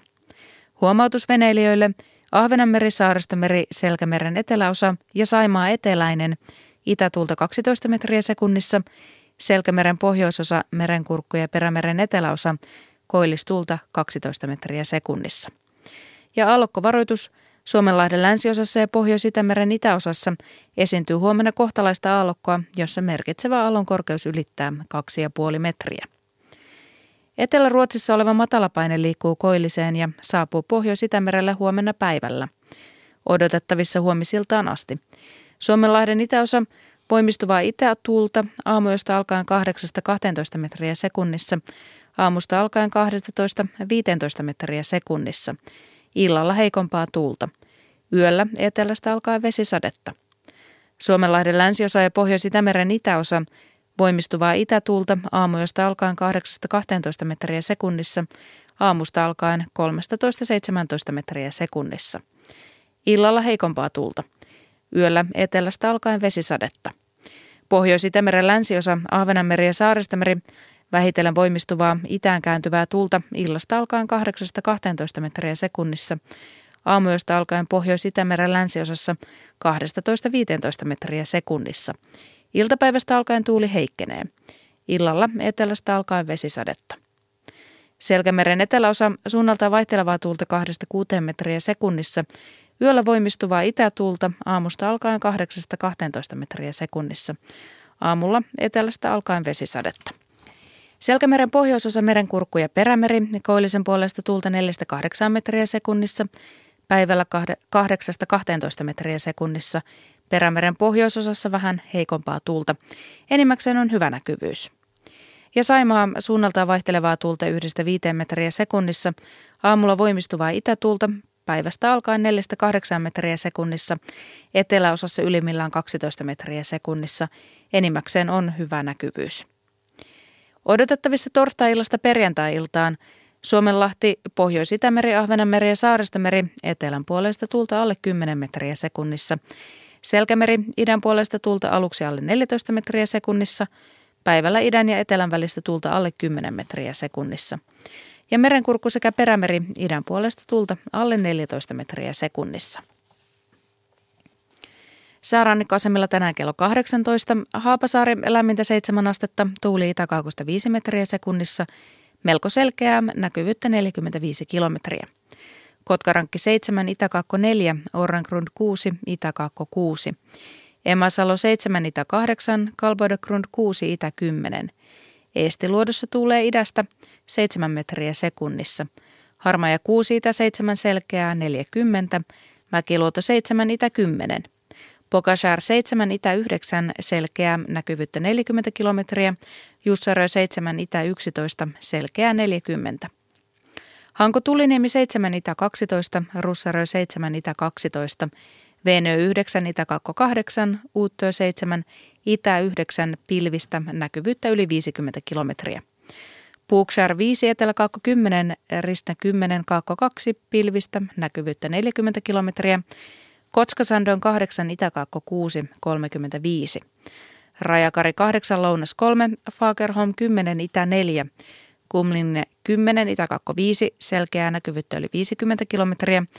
Nyham 7, Itä 10, selkeää yli 50. Märket 727, Isokari 6, Pohjoiskoillinen 6, selkeää yli 50. Kylmäpihla ja havaintoaseman tiedot puuttuvat. Tahkotu, tahkoluoto lämmintä 7 astetta, tuuli pohjoisesta 6 metriä sekunnissa, selkeää näkyvyyttä 45 kilometriä. Shellgrund havaintoaseman tiedot puuttuvat. Breckäret 6, pohjoiskoillinen 9, Strömmingsboden 5, koillinen 10, Valassaaret 3, koillinen 10, Kallan 4, pohjoiskoillinen 9, Tankar 3, koillinen 11, selkeää näkyvyyttä 45 kilometriä, Ulkokalla 3, koillinen 9, Nahkiainen 1, pohjoinen 7, Raahe 4, pohjoinen 8, näkyvyyttä 40 kilometriä. Oulu Vihreäsaari 4, Luode 7, yli 50. Marjaniemi 2, pohjoinen 6, selkeää 35. Kemi 1, 2, tyyntä. Ja ajos lämmintä 3 astetta, tuuli lounasta 4 metriä sekunnissa. Pilvistä näkyvyyttä 20 kilometriä. Meriveden korkeudet on mitattu tänään kello 17. Kemi miinus 32 senttimetriä, Oulu miinus 29, Raahe miinus 33, Pietarsaari ja Vaasa miinus 29, Kaskinen miinus 22, Mäntyluoto miinus 21, Rauma miinus 20, Turku miinus 23, Föglö miinus 22, Hanko miinus 25, Helsinki miinus 28 ja Hamina miinus 30 senttimetriä. Aallon korkeus tänään kello 16 Pohjois-Itämerellä oli 0,9 metriä.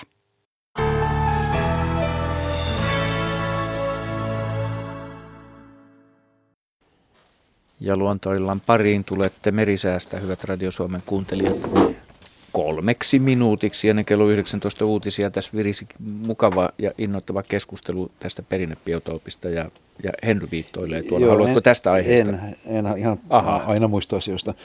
Niin, korjaus edelliseen lausuntoon, mikä tuli ennen merisäätä, kyllä kielo on myrkyllinen kauttaaltaan. Eli Okei. ei pidä no niin. jättää Ei pidä käyttää väärään uskoon. Niin, että kädet pitää pestä, kun käy kieloja Joo, eikä, eikä juoda kielon maljakkovettä. Tämähän on vanhan kansan totuus. Eikä syödä lehtiä karhunlaukkana. Niin. Eikä vartta.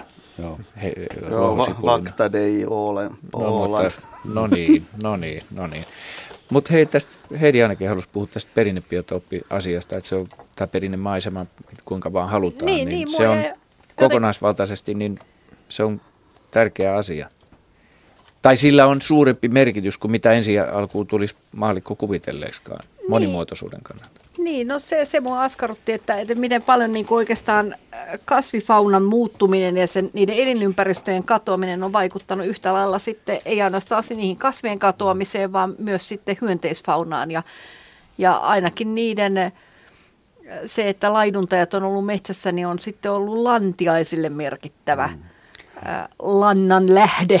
Ja, ja kun lanta on puuttunut, niin sitten ne lantiaiset on hävinneet. Ja niitähän on Suomessa kartoitettu kesteä todettu. Joo, ja että, jos katsotaan punaista kirjaa, tota, niin on, onhan se niinku tällä hetkellä niin, että, että suurin osa meidän uhanalaisimmista lajeista on nimenomaan ketoja ja niittyjen kasveilla eläviä hyönteisiä ja, ja niissä näkyy hyvin tämä tavallaan niin kuin, että oikeastaan todella harvinaisilta kasvilajilta kaikki hyönteiset on mennyt jo aikoja sitten mananmaille meillä, mutta, mutta hyvin nämä hyönteisten harvinaistuminen kuvastaa sitä, miten todellisuudessa nämä itse asiassa aika yleiset kasvilajit on lähtenyt harvinaistumaan mm. ja tämä, tämä tulee ensin näillä, niillä, niistä riippuvaisille hyönteisille niin, niin akuutiksi tämä tilanne ja kasviharrastajatkin on tämän hyvin tiedostanut nykyään. Ja Joo. kyllä nämä kaikki vanhat kellarit ja ulkorakennukset on sisältänyt sitten myös sellaista hyönteisfaunaa, jotka on niihin sopeutunut.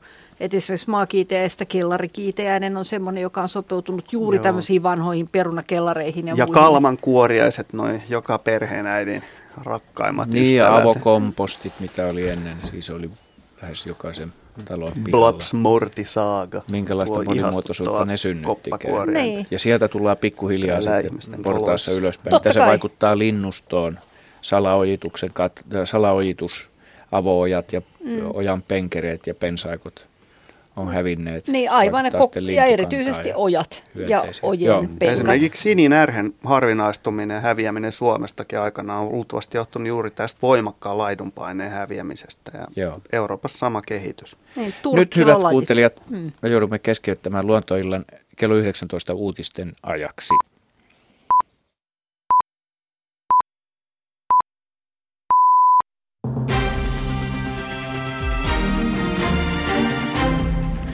Venäjän presidentti Vladimir Putin on kommentoinut Ukrainan tilannetta sovinnolliseen sävyyn. Putinin mukaan Venäjä on vetänyt joukkonsa Ukrainan rajalta. Sotilasliitto Naton mukaan alueella on viime viikkoina ollut noin 40 000 venäläissotilasta. Putin sanoi, että joukot ovat alueella, joilla ne tekevät tavanomaisia harjoituksiaan.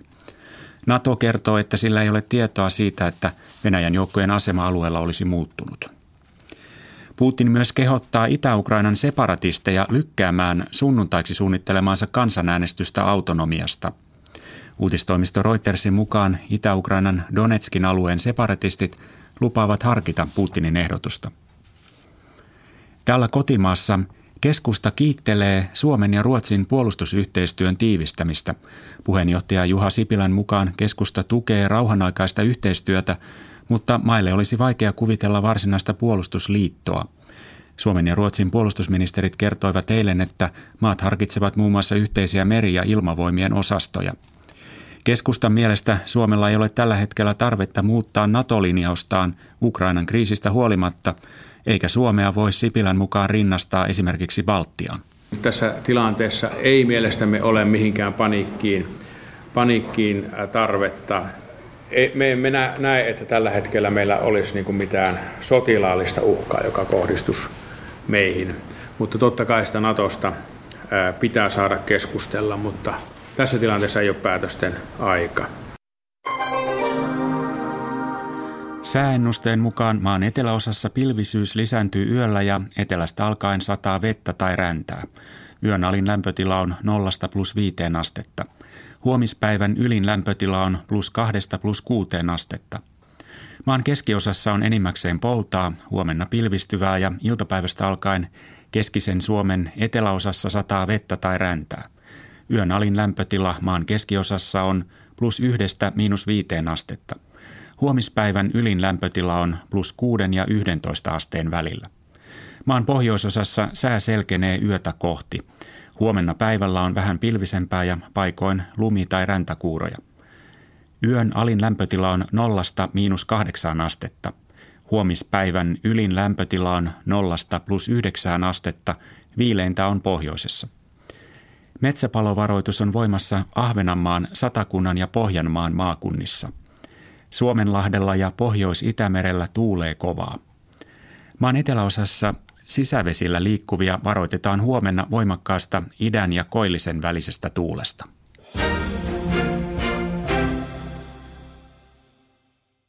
Urheiluradion toimittaa Maija Kautto.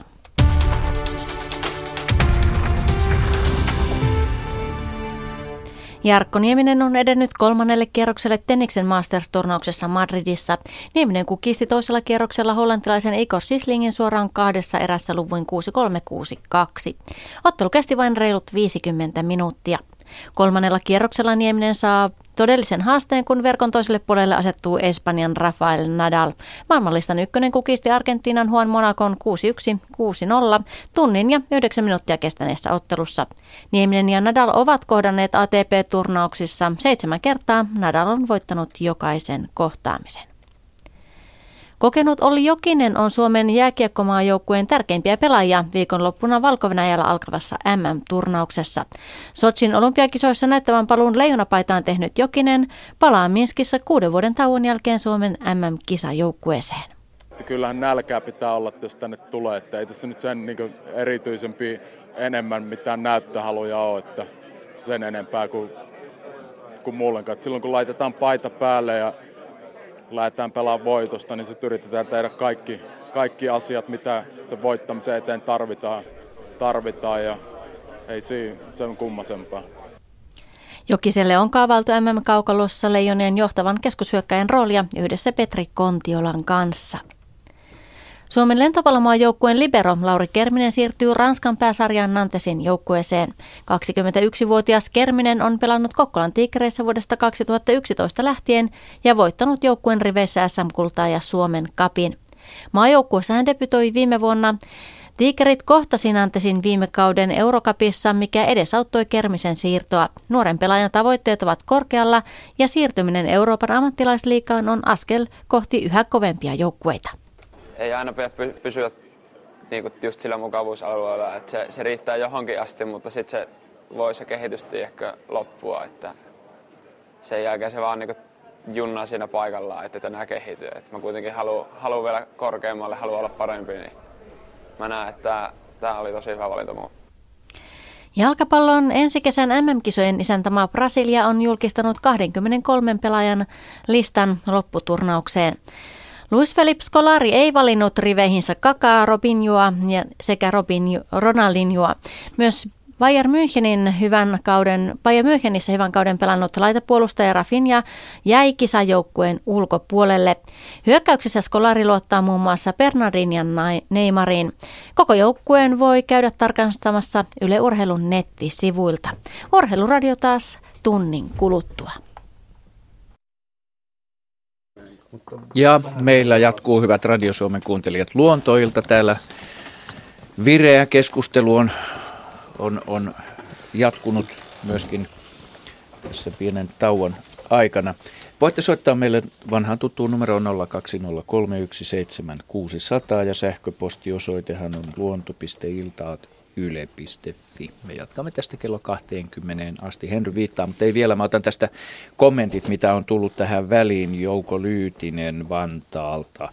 Koivun kannosta valuva mahla selvästi punaista. Mutta niin, olemme, juuri niin, olemme, olemme tuota, tuota, jo todenneet. Ja sitten vielä Marita Virtapuron Uuksiosta on kommentoinut, että lampaat söivät myös jättiputkia. Miten tämän asian kanssa sitten? Siitä on? mulla ei ole tietoa, koska jättiputket ja lampaat ei mene niin mm. kirkkaasti päällekkäin ajallisesti. No.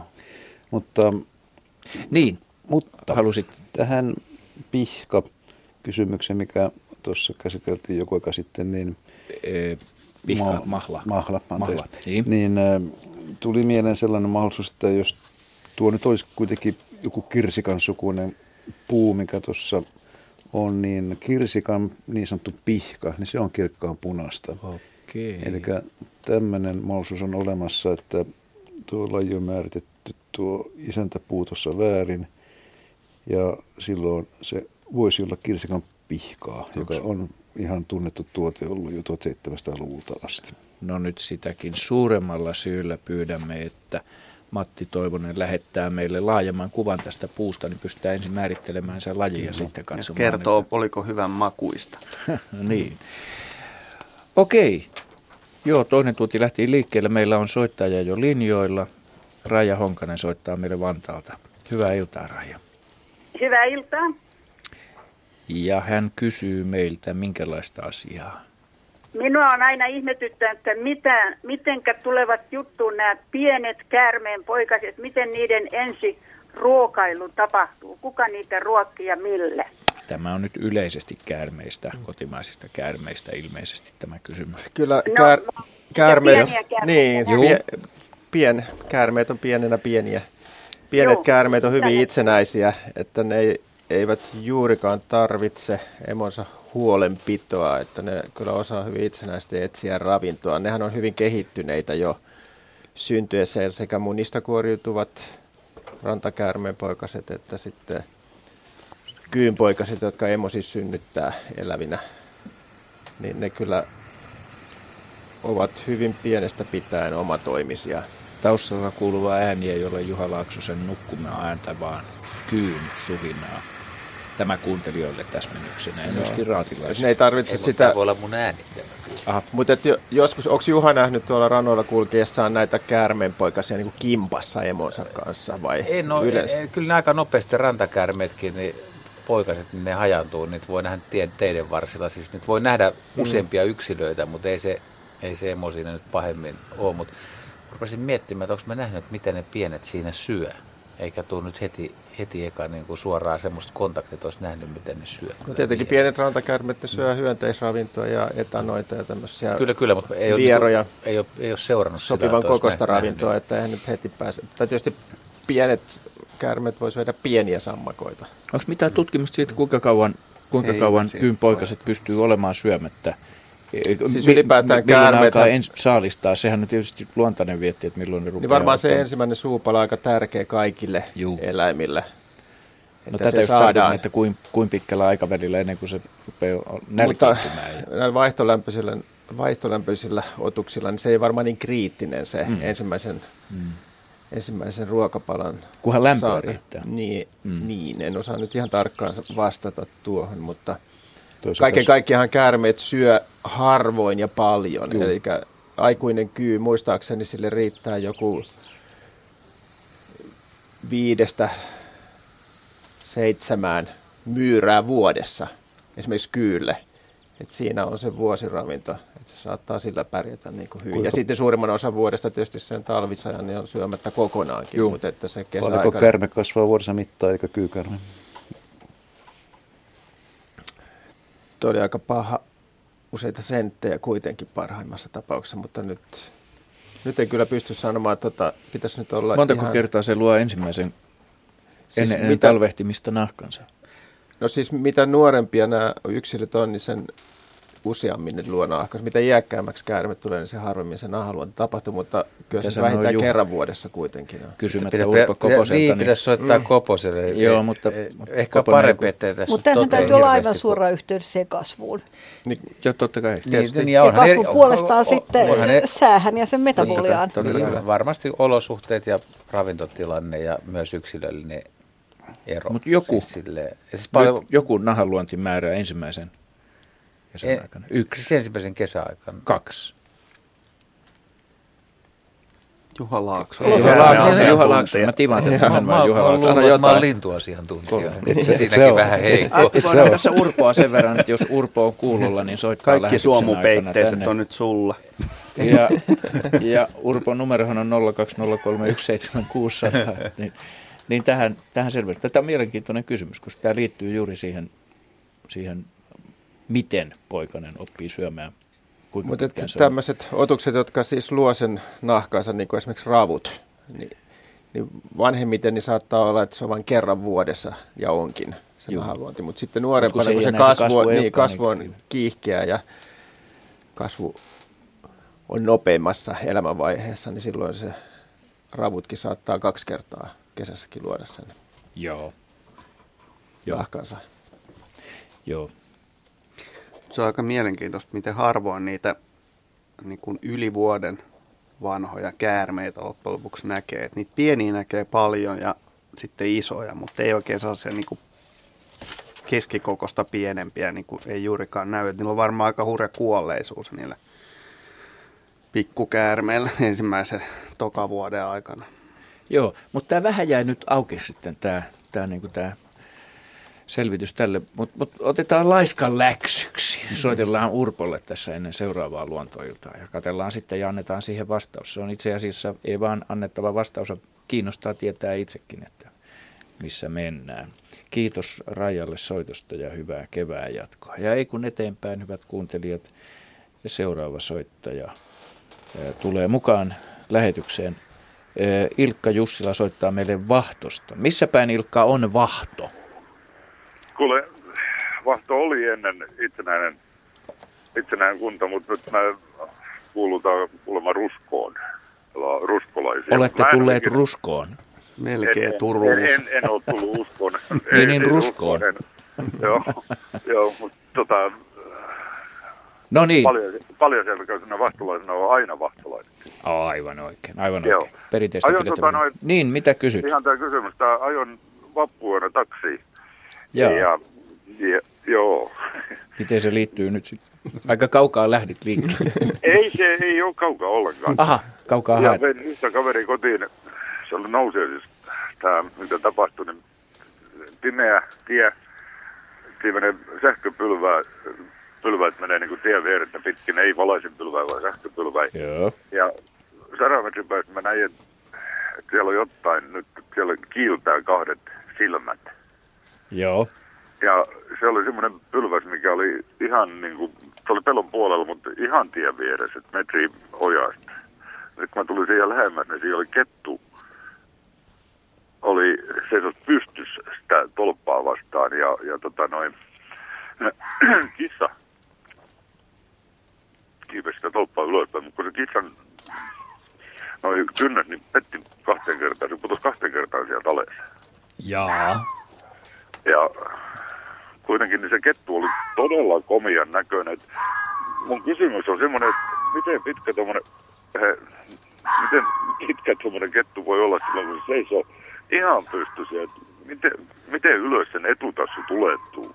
Jaa. Se, se, oli mun mielestä, se oli ainakin puolitoista metriä. Tai sitten Sä joudut nyt huutamaan ketun kanssa kilpaa tässä lähetyksessä. Joo, mä kuulin Ilkka, sen. Ja... Joo, että se ei ole Ilkka eikä Ilkan kyytiläinen tällä kertaa, joka kirkkuu, Joo, ei, vaan ei. Se, on, se on ketun ääntelyä taustalla. Ketun, ketun brun, vappu brunssin mä kyllä tilasin, silloin kun mä olen aina ollut noiden pienten puolella. Kerro, vastaan, kerropas niin- vielä äh, Kurillas, että miten se päättyi se tapahtuma, miten kissa No ja juu, ketun se- yhteinen se tota- koitos otti Just luonnispauksensa. nimenomaan mä tilasin tää ketun brunssin, vappubrunssin.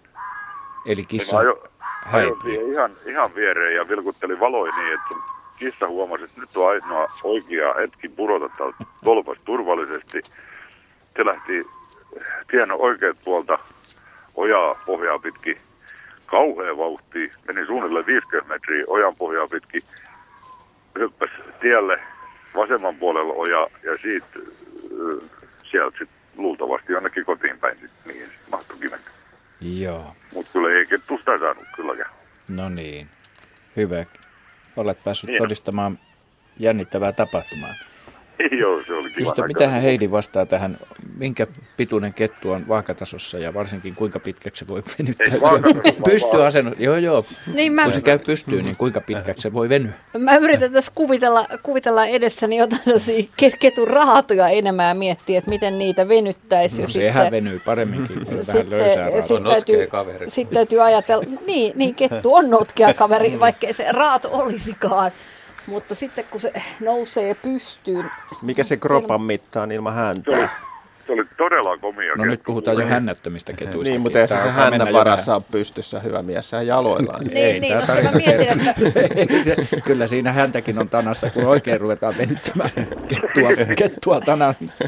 no, ketun ruumiin pituus ilman häntää on noin 70 senttiä, mutta sitten siinä on ne takajalat Niin. vielä, että, että Niin, sekin jos se semmoiseksi metriseksi voisi kuitenkin venyä sit parhaimmillaan. Olisiko No ne jalat? se kyllä jo hyppää. Kato, Ei eihän ne- hyppää. no Varmaan- sitten ne- siis- No se on, siis met, Juha huono näyttää ja nyt metri Metri 80. 80 ja väittäisin, että metri... Tuo on No niin on pitkä kuin minä olen. 30 Ei se kettu nyt ihan yhtä Ai Aivan, on aivan, aivan varmaan yltää tähän, kun seisoo. Tähän tarvittaisiin Eikö hieman kameraa. se- Metri 30. Tilanne Kato, jaloista, Kyllä kuus, metri kolme. jaloista 60 Ju- senttiä ja Juha 70 yrittää senttiä. Hei, yksi kerrallaan, please. Halo, halo. No niin. Istukaa. Juha väittää, että minä olen metri kolme. Ilkka, En- en, sinä- sinä kuten metri huomaat, niin täällä jo suorastaan tapellaan tästä ketun pituusasiasta. Niin, Niin. mun mielestä olisi ainakin ne tassut, niin kuin etutassut olleet siellä tolpas silloin, kun se yritti sitä kattia saada kiinni. Niin kyllä ne mun mielestä puolentoista metrin korkeudessa oli. Joo, no Joo, se- joo. joo. Täällä, samaa mieltä. Hyvä Henry. Niin. Joo. 60 senttiä jaloista ja 70 senttiä kropasta, se on sata, se on... Se on aika lähellä, lähellä kyllä, tuolla logiikalla, no problem. Kyllä se yltää yllättävää, kun Siis me- 150 ensimmäinen, 150 toinen. Enemmän tarjouksia? Hei, me, enemmän meillä on kotona Tiibetin spanieli, uusi koira, Aha. oon seurannut sitä tämmöinen pieni, lajia. pieni härveli. Ja se kun se nousee seisomaan, niin se nousee yllättävän korkealle. Eli Joo, takajalat pystyssä, ruumiskin venyy ja, ja tassut vielä. Kyllä, kyllä. Ja se on Mutta pienempi kuin vähän- kettu. Onko siinä vähän visuaalista harhaa? Totta kai, Se on- okei joo. se on pienempi kuin kettu ja Jos se kettu nousee tosi korkealle. pitkälle, niin onhan se pitkän näköinen, mutta siinä on Ne joku... koiraeläimet pystyy kyllä venyttämään itsensä aika pitkäksi, kun ne pistää molemmat ketarat oikoselle niin sanotusti takajalat joo. taaksepäin ja etujalat eteenpäin. Niin Mut- kyllä siitä tulee helposti, voisin uskoa kyllä, että aika lähelle puolitoista metriä mennään. Mm, Lähelle, mutta mä, Niin jos se voi, mä jos se vetäisin. no, no ei yli, ei yli, sanotaan näin. Joo. Mä, mä väitän, että jää alle puolentoista Metri metriä. 40. Metri Mutta- 40 on mun viimeinen. Pistetään. Myydäänkö metrillä 40? No mä, mä en kyllä ihan metri 50 menisi, mutta, Ei, mutta metri ei. 30, Se oli, tehdään se oli kompromissi sääli, metri että, 42. että tota, niin ketun, ketun Metri 42 ekosysteemipalvelut keskeytettiin Ikävästi. Ja sitten paitsi ne takaraajat ja häntä, niin siellä on myöskin viiksikarvat, että miten me Ei se häntä vaikuttanut siihen vituuteen kyllä tällä kertaa yhtään, vaikka se olikin komea. Ei, hän, hänellä voi ehkä vähän Mutta kieli niin. pitkällä, niin sitten sit tulee vielä pari senttiä lisää. Sanotaan 141. Ja kissa härnäämänä vielä, että jos oikein yrittää, jos kissa on lähellä, niin Mutta jos se seisokin kiven päällä. Jos oli vesikauhunen, niin se kuolat valu vielä vähän yläsuuntaan. Ei se ollut vesikauhunen, se oli todella komia näköinen. Mutta se ei hyppinyt ylöspäin, se, siis ei yrittänyt hyppiä tasajalkaa. Jäi vaan miettiä sitä. En mä sitä kyllä huomannut, että se olisi hyppinyt, mutta kat- katti tipahti kahteen kertaan ja silti se kiipesi sinne ylös takaisin. Ei Ja se kissa ehti aina ylös. Se Joo, on ei- aika nopea liikkeelle. Joo, eihän se siinä. Se on niin hyvin Joo, joo. kyllästetty tolppa ilmeisesti. Eikä tästä käynyt vielä ilmi, että oliko se sitten metallitolppa. Jos Ei kissalla on oikein hätä, niin se kiipee Ei, ei kiipeä vaikka terästä. No okei. No, mutta tämmöiset oli meidän arvaukset nyt tästä ketun Selvä, pituudesta. Hyvä. Kiitos kivasta soitosta ja Kiti, kiti. hyvää kevään jatkoa. Joo, kiitos samoin. Hei, hei. Moi moi. Moi moi. Tänne tuli kommentti nyt sitten jo Veikko Seppä Forssasta kommentoi Koivun mahla muuttui marjapuuron punaiseksi. Mm. Tässä Se on- se jo on- lähempänä se on totuutta. normaalia. Se on samea. normaalia. Nyt sama, samea Joo. sekin kaiket. Joo, joo, Mattasen näköistä. Hieno. Hyvä kommentti tämäkin. No niin, hyvät kuuntelijat, kuuntelette luontoiltaa tästä kalabaliikista huolimatta, niin tämä pyrkii olemaan vastauksia antava, eikä intohimoja, ö, intohimon aaltoja. No osaa niitäkin ruokkia tässä näin, mutta näin, näin tässä Se on edetään. hyvä esimerkki siitä, miten petoeläimet suhtautuu toisiinsa aika tällainen niin kuin deletaatioiden, eli mielellään listii kilpailijat omilta biotoopeilta. Mutta tämmöinen lapsenomainen kysymys heräsi tuossa äsken itsellenikin mieleen, kun lapsena, että jos laittaa vastakkain norsu ja tiikeri, kumpi voittaa. Mutta miten, mikä on Heinin arvaus tämmöiseen niin kuin leikinomaiseen kysymykseen, että jos oikeasti hyväkuntoinen kissa ja kettu, jos ne jollain tavalla joutuisi ottamaan niin kuin yhteen, niin Mut me kumpiksi keskustel- siinä nyt keskus- saa sitten, niin kuin, Me keskusteltiin mikä tästä, teidän veikkaus? tästä Henryn kanssa joskus aikaisemmin, kun Henry askarrutti itse asiassa sama, sama asia noin. Ja, ja tota, mä Henrylle sanoin, että todennäköistä ei ole se, että kissa jää ketulle kuitenkaan. Niin. Et, et jos te kuvittelette ihan tavallista kissaa, niin kissa pitää puolensa koiraa vastaan tosi hyvin. Kyllä. Ja mä luulen, että, että sekin kettu, joka on kissa lähtenyt yrittämään, niin on nuori ja höntti ja se ei ole saanut kissalta vielä turpaansa. Hmm. Koska tyypillistä on kuitenkin se, että kissa, kissaa kun uh, uhataan, niin kissa lyö nopeasti, nopeasti kuonoon, joka on sen koiraeläimen kyllä arimpia paikkoja. Ja kun se käy selälleen, se on yhtä, yhtä kynttä No ja kissa, hammasta kissa kissaa. on että kyllä aika on hurja, että päästä ei, kyllä. ei, se, ei se ole ketulle tyypillinen saalis. Voi olla, että semmoinen vahinko joskus käy, mutta ei se musta ole No todennäköistä. se on vanha ja huonokuntoinen kissa, niin se on Mm. vähän kömpelö. Ja siinä on aika hitaampi. muista vaihtelua. Kissa voi painaa kolmesta kymmenen kiloa jotain siltä väliltä. Se riippuu varmasti hyvin Riippuu. paljon tästä. Siis, Mm. Jos on nuori kissa, niin kettu vetää sen kyllä niin kuin hyvin nopeasti Totta muutamalla kai. purasulla, mutta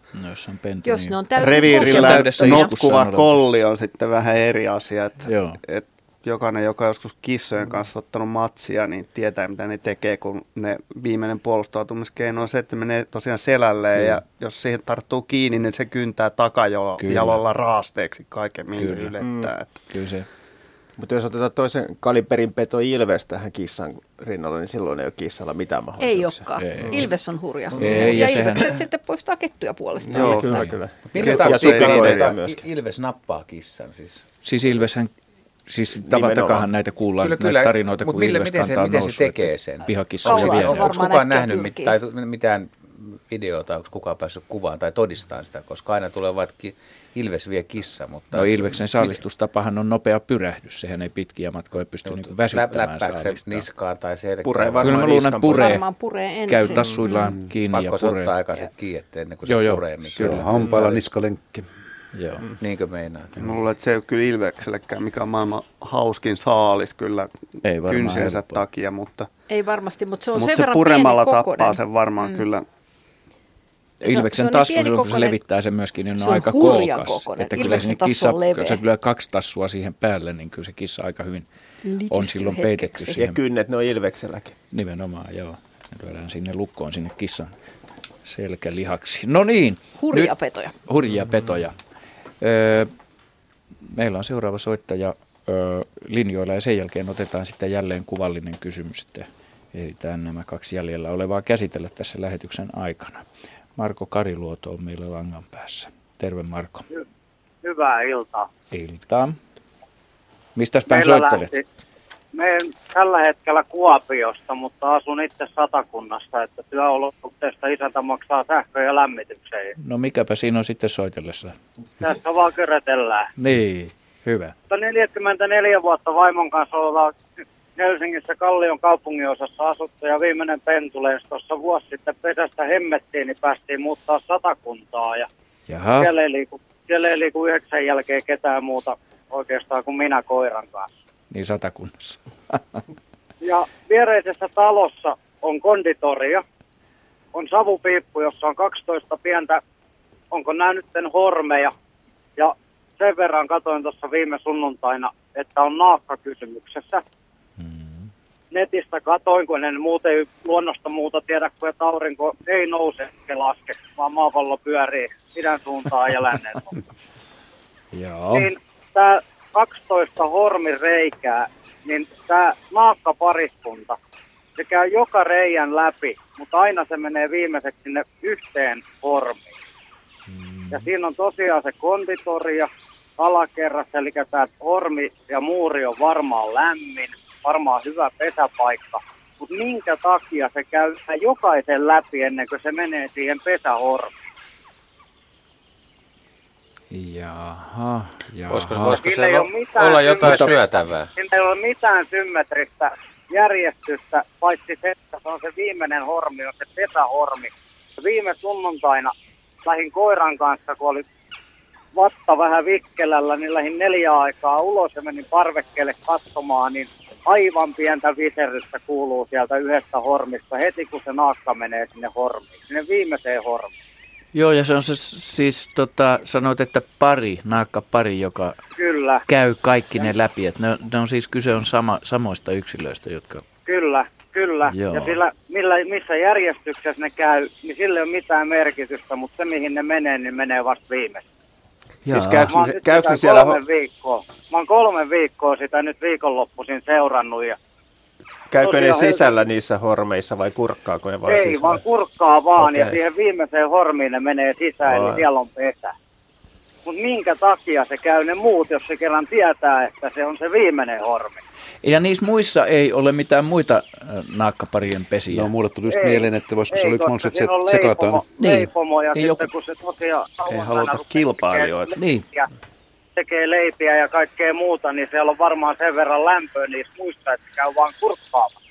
Mutta kun mulla ihan toi sama tulee mieleen, että se käy niinku varmistamassa, sit kun ne on niin lähellä hänen omaa pesimäreviiriään tai heidän, niin tota, käy tsekkaamassa, ettei niihin muihin ole tehty mitään alkuja tai kuka on Mutta tulossa tässä sinne. Mutta linnoillahan on tämmöistä, että jos on tämmöinen tavallaan epänormaali ympäristö, että joku teema toistuu siinä pesimäympäristössä, niin saattaa esimerkiksi tehdä erikoisen pesän silloin, jos on tämmöinen laakea, esimerkiksi ikkunalauta, joka mm. poikkeaa Niin joo. normaalista, mm. niin, niin se käytös voi johtaa siihen, niin tämmöinen hormirivistö, niin saattaa olla se, että se tietyt rituaalit tekee sinne pesälle mennessään, mutta nyt kun se ei olekaan se oikea kolo ja se toistuu se sama reikäjärjestelmä siinä, niin se, se tavallaan pakonomaisesti katsoo ne kaikki mahdollisuudet läpi ennen kuin se löytää sen, missä ne omat poikaset on. No Voisi joo, olla, tää on ihan, tää on vähän niinku- fiksu otus tohon. En mä, mä, mä en Mm. ihan usko tuon. Tuo on siis ta- tavattu harmaa siepolla ja punakylki rastailla. Se on var- lähinnä pesän rakennusvaiheessa, On, on, että ne rakentaa sitä rivipesää. Mm. Mm. Sitten ei edes tiedetä, mistä se Ei, mutta johtuu. että jos se saattaa jo- muni useampaankin pesään, että se Kyllä, menee kyllä. tosi sekaisin.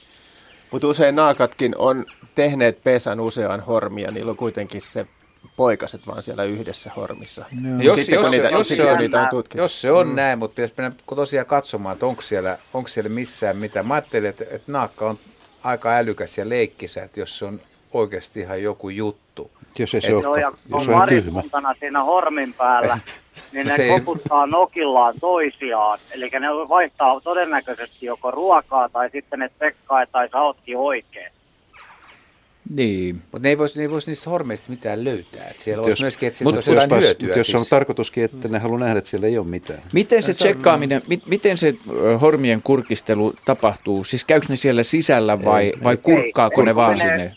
Ne menee siihen reunalle ja ne kurkkaa sinne ja sitten kun siinä on tosiaan se leppomo, niin tulee Vapaa. Sieltä tulee hyvää koko- tuoksua. ja se on jumalattomasti tuoksuja varmaan ja sitten todella kuumaa ilmaa. Et laita sitä nokkaansa kun vaan sen verran, että se just on siinä hormin päällä. No, mutta jos tässä on semmoinen selitys, että se yksi hormi, missä ne pesii, ei olekaan käytössä, että se on tukossa ja, ja se ei muista mihin luulen, pesä on kyllä, tehty. mä ja luulen, että ne muistaa. Naakan sieltä muistaminen tulee ei ole onkaa ja ongelma, että pöyry. varislinnut No niin. kyllä muistaa tasan, Se- mitä, se on- ne, mitä se ne on on- tehnyt. Kyllä, kyllä, mutta Dementikko naakka. ei, mä, musta tuntuu pikemminkin, että tota, varislinnuilla on tämmöisiä rituaaleja. Että ne saattaa, niin kun, kun ne lähestyy esimerkiksi omaa pesää, niin ne tulee aina tietyn reitin kautta, tietyt Kyllä, oksat joo. käy läpi. Et se liittyy jotenkin siihen pesän lähestymisrituaaliin. Ja sitten kun tässä on tämmöinen epänormaali rivistö niitä hormeja, niin ne on niin kuin, tavallaan pakkomielteisesti tsekattava läpi ennen kuin mennään sinne. Mm. Että semmoinen tietty rutiini Rituaali. niillä siinä. Mutta Tämähän on vähän muillakin linnuilla. kuuluu, kuuluu tota jotain viserrystä. Niin siis sieltä, missä oli pesä. Niin, mm. eli, eli tähän aikaan, että siellä olisi niinku poikaset. game. No mä, mä oon siinä mielessä samaa mieltä sun kanssa, että nää, mun mielestä se niin on turvallisuusseikka. Mm. Niin kuin se on se, miksi se tsiigaa. Mm. Se voi olla, että siellä on joskus joku ollut ja Joo, joo. sen takia se No tekee. niin. Niin, niin. Niin. Tässä tullaan siihen Henry epäilyttäviä tämmöiset reijät. Nyt on niin kolme pro. Mehän ollaan Henryn kanssa jo ihan alussa tätä, eikö niin Henry, että me ekana keksittiin tämä. ensimmäisenä. Joo, nyt tähän päädytään Niin. sitten niin kuin ikään kuin Pit, oman pitkä keskustelun pohjan jälkeen. Saatiin vähän tässä kulutettua aikaa tässä. Hyvät kuuntelijat, ja kiitos, kiitos tuota kivasta Mielen- soitosta. Mielenkiintoinen Ja, havainto. Mielipide Mukava. on ja se on jyrkkä. joo, Markolle mukavaa kevään jatkoa. Hyvät kuuntelijat, kuuntelette Uskokaa tai jälkeä luontoiltaa, Jyrkkä jossa ehkä. asiantuntijat keskustelevat kanssani. No niin, numerot vielä vajaan puolen tunnin ajan 020317600 ja sähköpostiosoite, joita emme ole tässä kauheasti ehtineet lukea, kun on niin mukavia soittajia ja soittajat luonto.iltaat.yle.fi. Ja nyt hyvänen aika otamme kuvallisen kysymyksen. Tässä on muutama hieno kuva lähetetty. Otamme niistä toisen ensimmäisenä.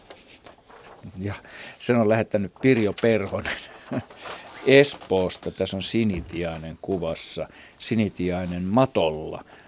Öö, vanhalla kunnon räsymatolla. Ja tämähän löytyy siis tuolta tämä kuva Radio Suomen etusivulta, hyvät kuuntelijat, voitte sen kaivaa sieltä esiin kaikki nekin, jotka hiljaa, jaska, jotka eivät, jotka, joilla ei ole läpyskää auki tällä hetkellä, niin näkee tämän kauniin kuvan. Siinä on sinitiainen matolla. Teksti kuuluu Pirjolla Sinitiainen kävi toistuvasti hakemassa pehmikettä pesäänsä vanhasta räsymatosta, mutta vain punaiset raidat kelpasivat. Valikoiko lintu värin mukaan vai oliko valinta vain sattumaa? Sana on vapaa. Joo, mä, mä kyllä aloitan tämän. Aha. Sana ei ole Kun, kun noin, noin moni, monivärinen hieno matto, niin tuota... Niin, siinä on sinistä, valkoista, tummaa, tummaa ja joo, punaista liilaakin on vähän, vähän on. ja kaikkea. Että Harmaata. Eli pesämateriaali on kerätty pesään. Sinitiaisen pesästä voi löytyäkin kaiken näköistä koirankarvaa, ihmisten hiuksia, toppavaatteiden sisuksia Joo. ja kaikkea. Mutta tota, veikkaisin, että tuo punainen materiaali tuossa räsymatossa eroaa tuosta muusta materiaalista. Se on jotenkin höy- niin, että se on tuommoista höytyvää tai jotain, että sitä on yksinkertaisesti helpompi ottaa. Että Sinitian on todennut, että tuo matto on aika mielenkiintoinen, että tuosta saa jotain irti ja noit punaiset osat lähinnä lähtee, lähtee irti. Tämä tulisi ensimmäisenä. Mä kyllä mä olen ihan samaa mieltä. Se on varmasti kokeillut tuossa. kaikki muutkin värit tuossa. Ja toi onko se puuvillaa, villaa, se näyttää lankamaiselta vai viskoosia vai Joo. mitä. Se materiaali mun mielestä on se ratkaisempi tekijä. Se, mikä on miellyttävä pesässä, ei se väri niinkään. Koska kyllähän todetuista sinitiaisen pesistä esimerkiksi löytyy eri, eri värisiä kuituja. Jos siinä on esimerkiksi villalankoja, mistä kaikki lähtee. villalta niin näyttää itse asiassa, jos katsotte mm. sitä tarkemmin. Ja jokainenhan tietää, joka on räsimattua kutonut meistäkin, että se sisältää erilaisia kangasmateriaaleja. Joka Jannuhan Kädet, kädet ylös, Moniko. Mä en ole ainakaan Henry on ainoa, joka Henry, Henry on ainoa, joka ei kudo räsymattoa. Kyllä, Nyt Henry Parkka on räsymaton näköinen. Ja Asko nosti. Asko nosti ja Ari nosti. Milloin sä oot Ari kutonut mattoja? No kyllä mä oon 80-luvun alkupuolella mummon kanssa kutonut mattoja kyllä. No, Mikä... kova, kovaksi menee. nyt, nyt, nyt pikkusen mentiin sinitiaisesta jo kun lähdetään viimeisimpiä räsymattoja. Oletko, oletko myös virkannut? Kyllä, kyllä, mutta että tästä maton kutomisesta vielä. Niin maton se on kyllä, kutuaika. Maton, oh, koska maton kutomisesta vielä, niin se on oltava tarkka niiden materiaalien kanssa, koska ne venyy ja kutistuu eri tavalla sitten pesussa, niin se kannattaa vähän valikoida siinä kutomisvaiheessa. Jo ei pelkästään väri, vaan myös materiaali. Sä oot jo pro. No niin. Mä veikkaan, että sä yrität vaan niinku houkutella naiskuuntelijoiden sympatiapisteitä tällä. Se, sekin pitää Nyt, nyt pojat on kevättä niin paljon rinnoissa, että tämä, kat, tämä katoaa vanttuusta vallan tämä lähetys, että nyt ne ei ota muuta kuin panna piste tälle keskusteluille ja kiittää Pirjo Perhosta, Pirjo Perhosta kauniista sinitiaisen kuvasta. Ja, ja tähän löytyi vuoren varma ehkä oikea vastaus tähän hänen kysymykseensä. 25 minuuttia on tätä jollotusta jäljellä. Muutama kommentti on tullut. Vappu Ollonen on lähettänyt kommentin Kemijärveltä. Kissa ajoi pihasta ketun pois. Okei. Mutta ei kuitenkaan puuhun. Ei vaan pois. Mähän sanoin sen. Hilkka Nieminen Kurikasta kissan ja ketun kohtaamisesta. Viime talvena pihaan tullut susi. Jaha, kissa ja ketun kohtaamisesta. Viime talvena pihaan tullut susi ei voittanut urkkikissaa kamppailussa. Iso kollikissa selvisi suden hyökkäyksestä. Wow. Ja Tämä... suden suolet roikku pihakoivussa vai? Joo, niin täällä todella Jaa, lukee. Se on kissa kyllä. Tämä. Ei, ei tässä lue sen kummemmin, mutta, mutta että jos joku on päässyt tämmöisen näkemään, niin tähän on kertakaikkisen hieno hieno kohtaaminen. Kyllä melkein se, mä luulen että kanssa, että susi siinä, melkein, mm, näin jos se tosissaan yrittää. Mutta ehkä ei ollut tosissaan, ei, ehkä se, se oli joku ollutkaan. kohtaaminen vaan, joka mm. päättyi tämmöiseen ne... välien selvittelyyn. Mm, joo, siitä ja oliko susi susi? Tragedia. Jos se on nälkäinen mm. ja se päättää niin. syödä sen kissan, niin jolle se kissa tajua häipyä, niin se kuolee yhdestä purasusta. Näin, se on hyvin yksinkertaista. Jos urkki oli reviirissä keskipisteen lähellä, niin varmaan myös itsevarmuus oli huipussaan. Ja susi vain utelias. Aivan niin, niin ja susi ehkä sitten, jos oli ihmisastuksen lähellä, niin koki lievää epävarmuutta. Mm.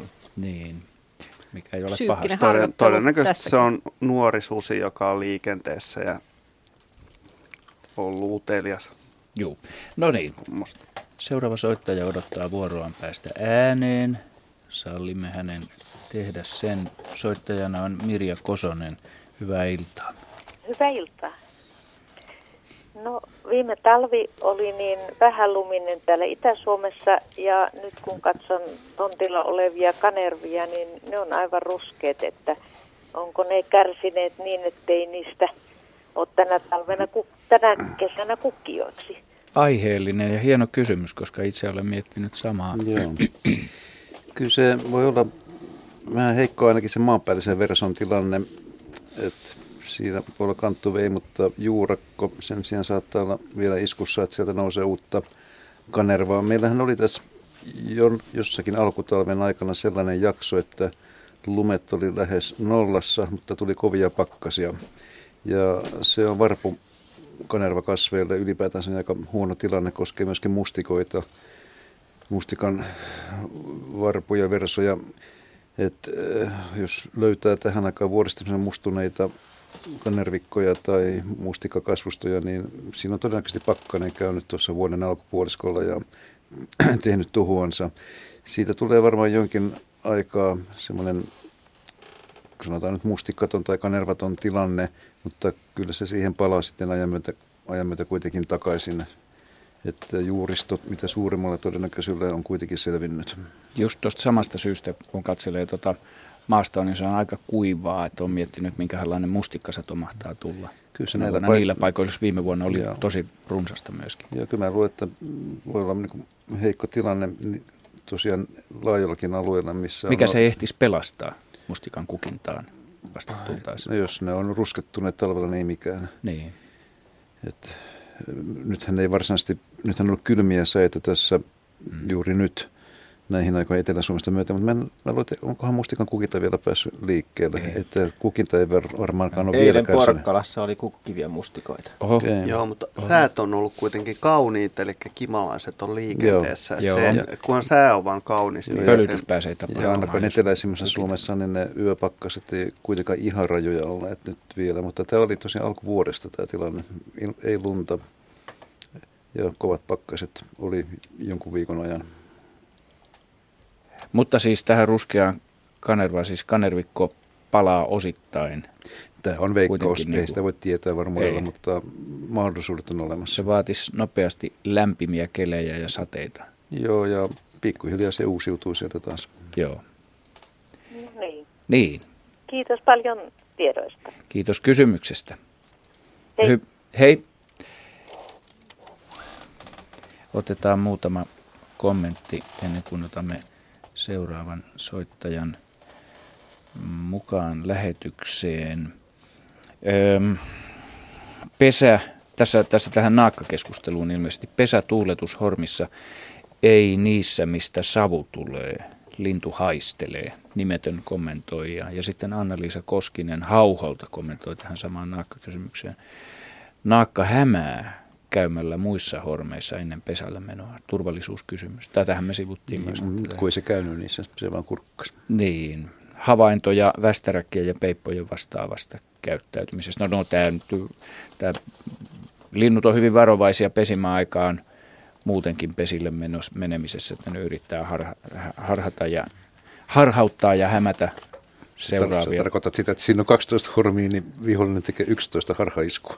Kyllä, ja, ja esimerkiksi, että peukaloinen tekee 11 hormia, oma pesä, ei. Vaan että, että sinne ei mennä suoraan niin, että se pystytään seuraamaan, vaan se smyygii ja piilottelee ja tekee mutkia Nimenomaan ympäristössä. Ja lähestymisrutiinit. Lähestymisrutiinit, joo. joo. Mikä siinä on. No niin, nyt meillä on vajaa 20 minuuttia lähetysaikaa jäljellä ja Liisa Mummi Turusta on seuraavaksi vuorossa soittajana. Hyvää iltaa Liisa Mummi. Hyvää iltaa. Mitä Liisa Mummi haluaa kysyä meiltä? Mä olisin, anteeksi nyt rupesi just sitten yskittämään vielä. No sitten pitää yskiä. äänen No mä olisin kysynyt hiiristä, kuinka viisaita hiiret ovat. Täällä, täällä Turussa ainakin on hi, viisata hiiriä, kun meillä on pieni puutarhamökki toskupittan lähellä ihan ja, ja tota, sinne muuttaa syksyllä aina hiiriä sinne meidän alakertaan sieltä pienistä koloista jostain niistä mm. jalustasta.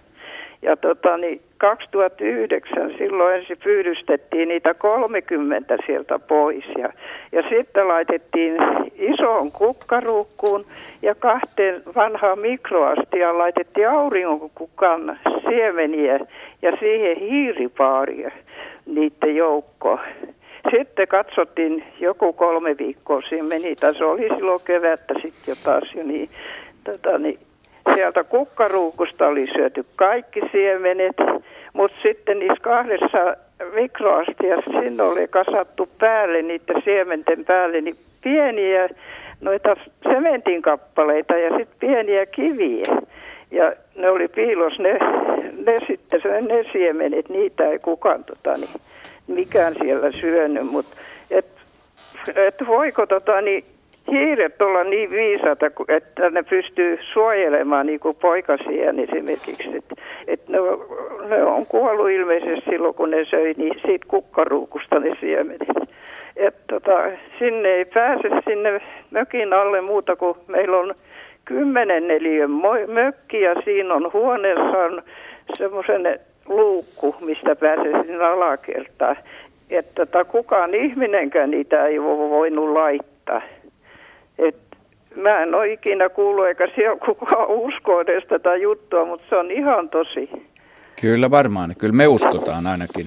Niin, että et, et, et ne ymmärtää suojella jatkuvasti niin porukkaa siellä sit, sitä et meistä se oli ihan ihme ja joku siellä mökkiläisissä sanoi, että siellä on aavet teidän kellarissa. Ja mm. Sekin on toki mahdollista. Sekin on toki mahdollista, mutta kyllä nämä todennäköisesti kuitenkin on hiirentekoisia. Kuulostaa, siis kuulostaa metsähiirentekoisilta. Niin, me, niin. nimenomaan Apodemus niin. on ollut asialla. Heidi, onko tämä nyt sitten viisautta vai onko tämä todennäköisen metsähiiren ihan normaalia niin, käyttäytymistä? Mä jäin, paitsi että hiiri oli siis siis sinne Hiiret oli kasannut sinne ni, niiden mikroastioiden päälle, tota, sinne siementen päälle, niin, tota, niin pieniä sementikappaleita sekä tota, pieniä kivi oli. Ja sitten oli vielä haettu ulkoa vihreä oksa siihen. Mulla on kuvakin niistä. niistä tota, että et voiko olla mahdollista, miten ne sinne olisi muuten. Ei sinne kukaan muu pääse kuin meidän siitä siis verannan ja kautta ja huoneessa. Joo. Joo, no sitä me ei epäillä varmaankaan yhtään. Mm. Metsähiiret hän kerää monenlaisia varastoja kyllä, ja peittelee kyllä. niitä ja tota, kasailee siemeniä erilaisiin paikkoihin ja tekee kaikki aika yllättäviäkin mm. liikkeitä. Muun muassa mun kellarikomerossa oli täyttänyt mun sukelluspuvun auringonkukan siemenillä, jotka oli Sähän haettu, sitä pitkään ennen kuin huomasit sen. Ei vaan, mä löysin kellarikomerosta niin semmoisen paksun sukelluspuvun. Ajattelin, että joku on piilottanut sinne ruumiin, kunnes löysin naapurin auringonkukan siemenet sieltä. tai just. Joo. Että oli aikamoisen kasan 40 litraa auringonkukan siemeniä kuljettanut naapurikomerosta mun sukelluspukuun, joka roikui henkarissa. Se oli turvallisempi mm. paikka selvästi. Kyllä, kyllä. niin.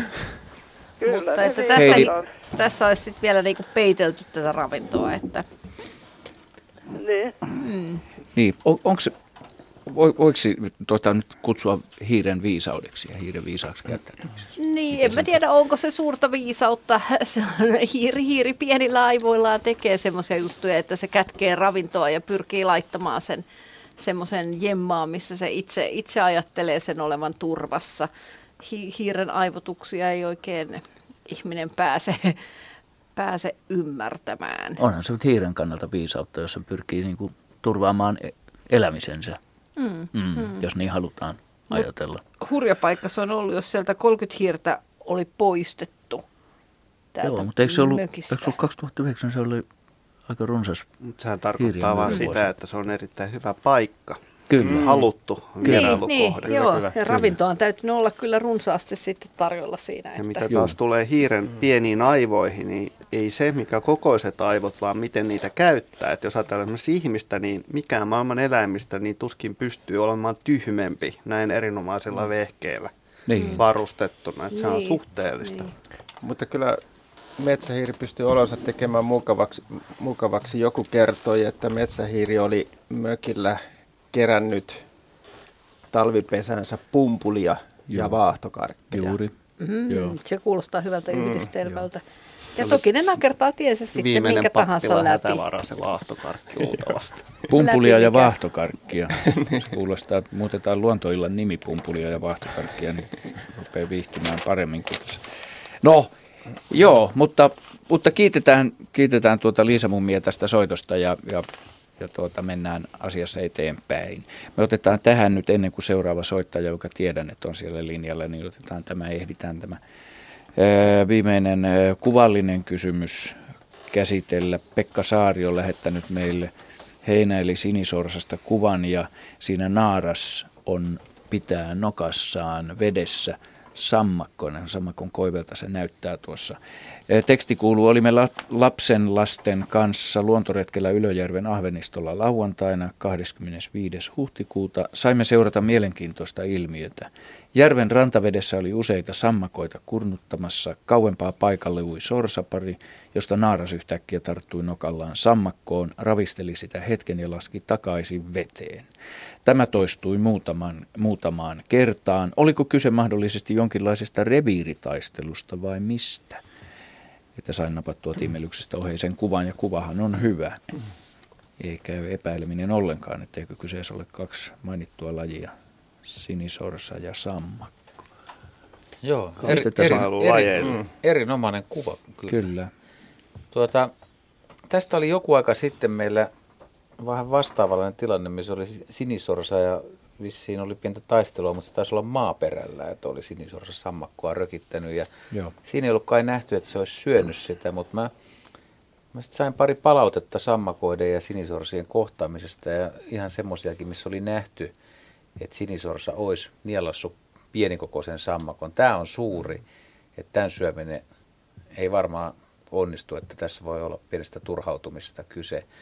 Mutta esimerkiksi lattanokista tai lätyskanokista niin joutsentenkin on havaittu syövän tai nielasevan sammakoita, että se ei ole ihan tavatonta, mutta itse en ole vastaavaa tapahtumaa koskaan nähnyt. Sinisorsat kyllä nälissään ne syö joskus esimerkiksi kalan perkeitä. Et Joo, kyllä, kyllä. niille Mä- kelpaa tämmöinen vähän karkeampikin ja valkuaispitoinen ravinto.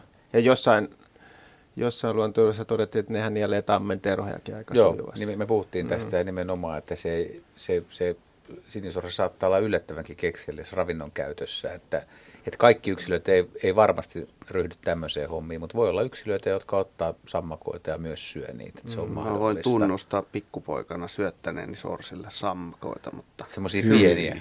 Olitko pienenä jo noin paha? No kuule ihan minkä kokoisia tahansa yritettiin. Mutta se on silloin rauhoitettu eläin, eikä isä ollut näkemässä. Se on Hyi, Jaakko, hyi. välittömästi. Voiko tässä olla, mun tulkinnassa voi olla semmoista, niin kuin, että jos tämä esimerkiksi sinisorsa on nuori yksilö, että se on semmoista luontaista uteliaisuutta, että se ottaa nokkaansa, koska se on ottanut, napsinut sitä ja päästänyt pois, että se kokeilee, että mitä, mit, mitä tämä on. Sekin on mahdollista, mutta tämä on, Ottaa jo, vähän tämä, tämä on kuitenkin jo kevättä. Että kyllä mä sitten uskoisin, että se olisi mieluummin syksyllä tai syystalvella ne nuoret yksilöt. Että, Niin, että, tota, että tämä vähintään näyttää yksi yksi siis ihan, ihan Siis joka- keväiseltä neidolta. Niin. Että, Mä totean Niin, tähän, että niin. joka kerta kun sorsien nenä eteen niitä sammakoita heitettiin, ne yritti syödä ne. Mutta mä veikkaan, että tässä on nyt, se on niinku liian iso sille, että ei, ei iso sammakkoa mene samalla kun on muutakin sapuskaa, niin Mm. en mä uskon, että se kauan jaksaa vehdata Mutta tuommoisen kanssa. pikemminkin syömistarkoituksessa ku- kuin mi- minä reviiritaisteluna tätä nyt oikein. Nälkäinen yksilö. Niin, Jos niin. siinä olisi paikalla ollut haikara, niin sitten olisi lähtenyt sammakkoon jo Joo, ja varmasti. parhaassa tapauksessa sorsakin. Kiitämme Pekka Saarta oivallisesta kuvasta ja kivasta kysymyksestä ja ehdimme ottaa ainakin yhden soittajan tähän vielä lähetykseen mukaan. Ristiinasta meille soittaa Lea Kuitunen. Hyvää iltaa. Hyvää iltaa. Mitä haluat kysyä?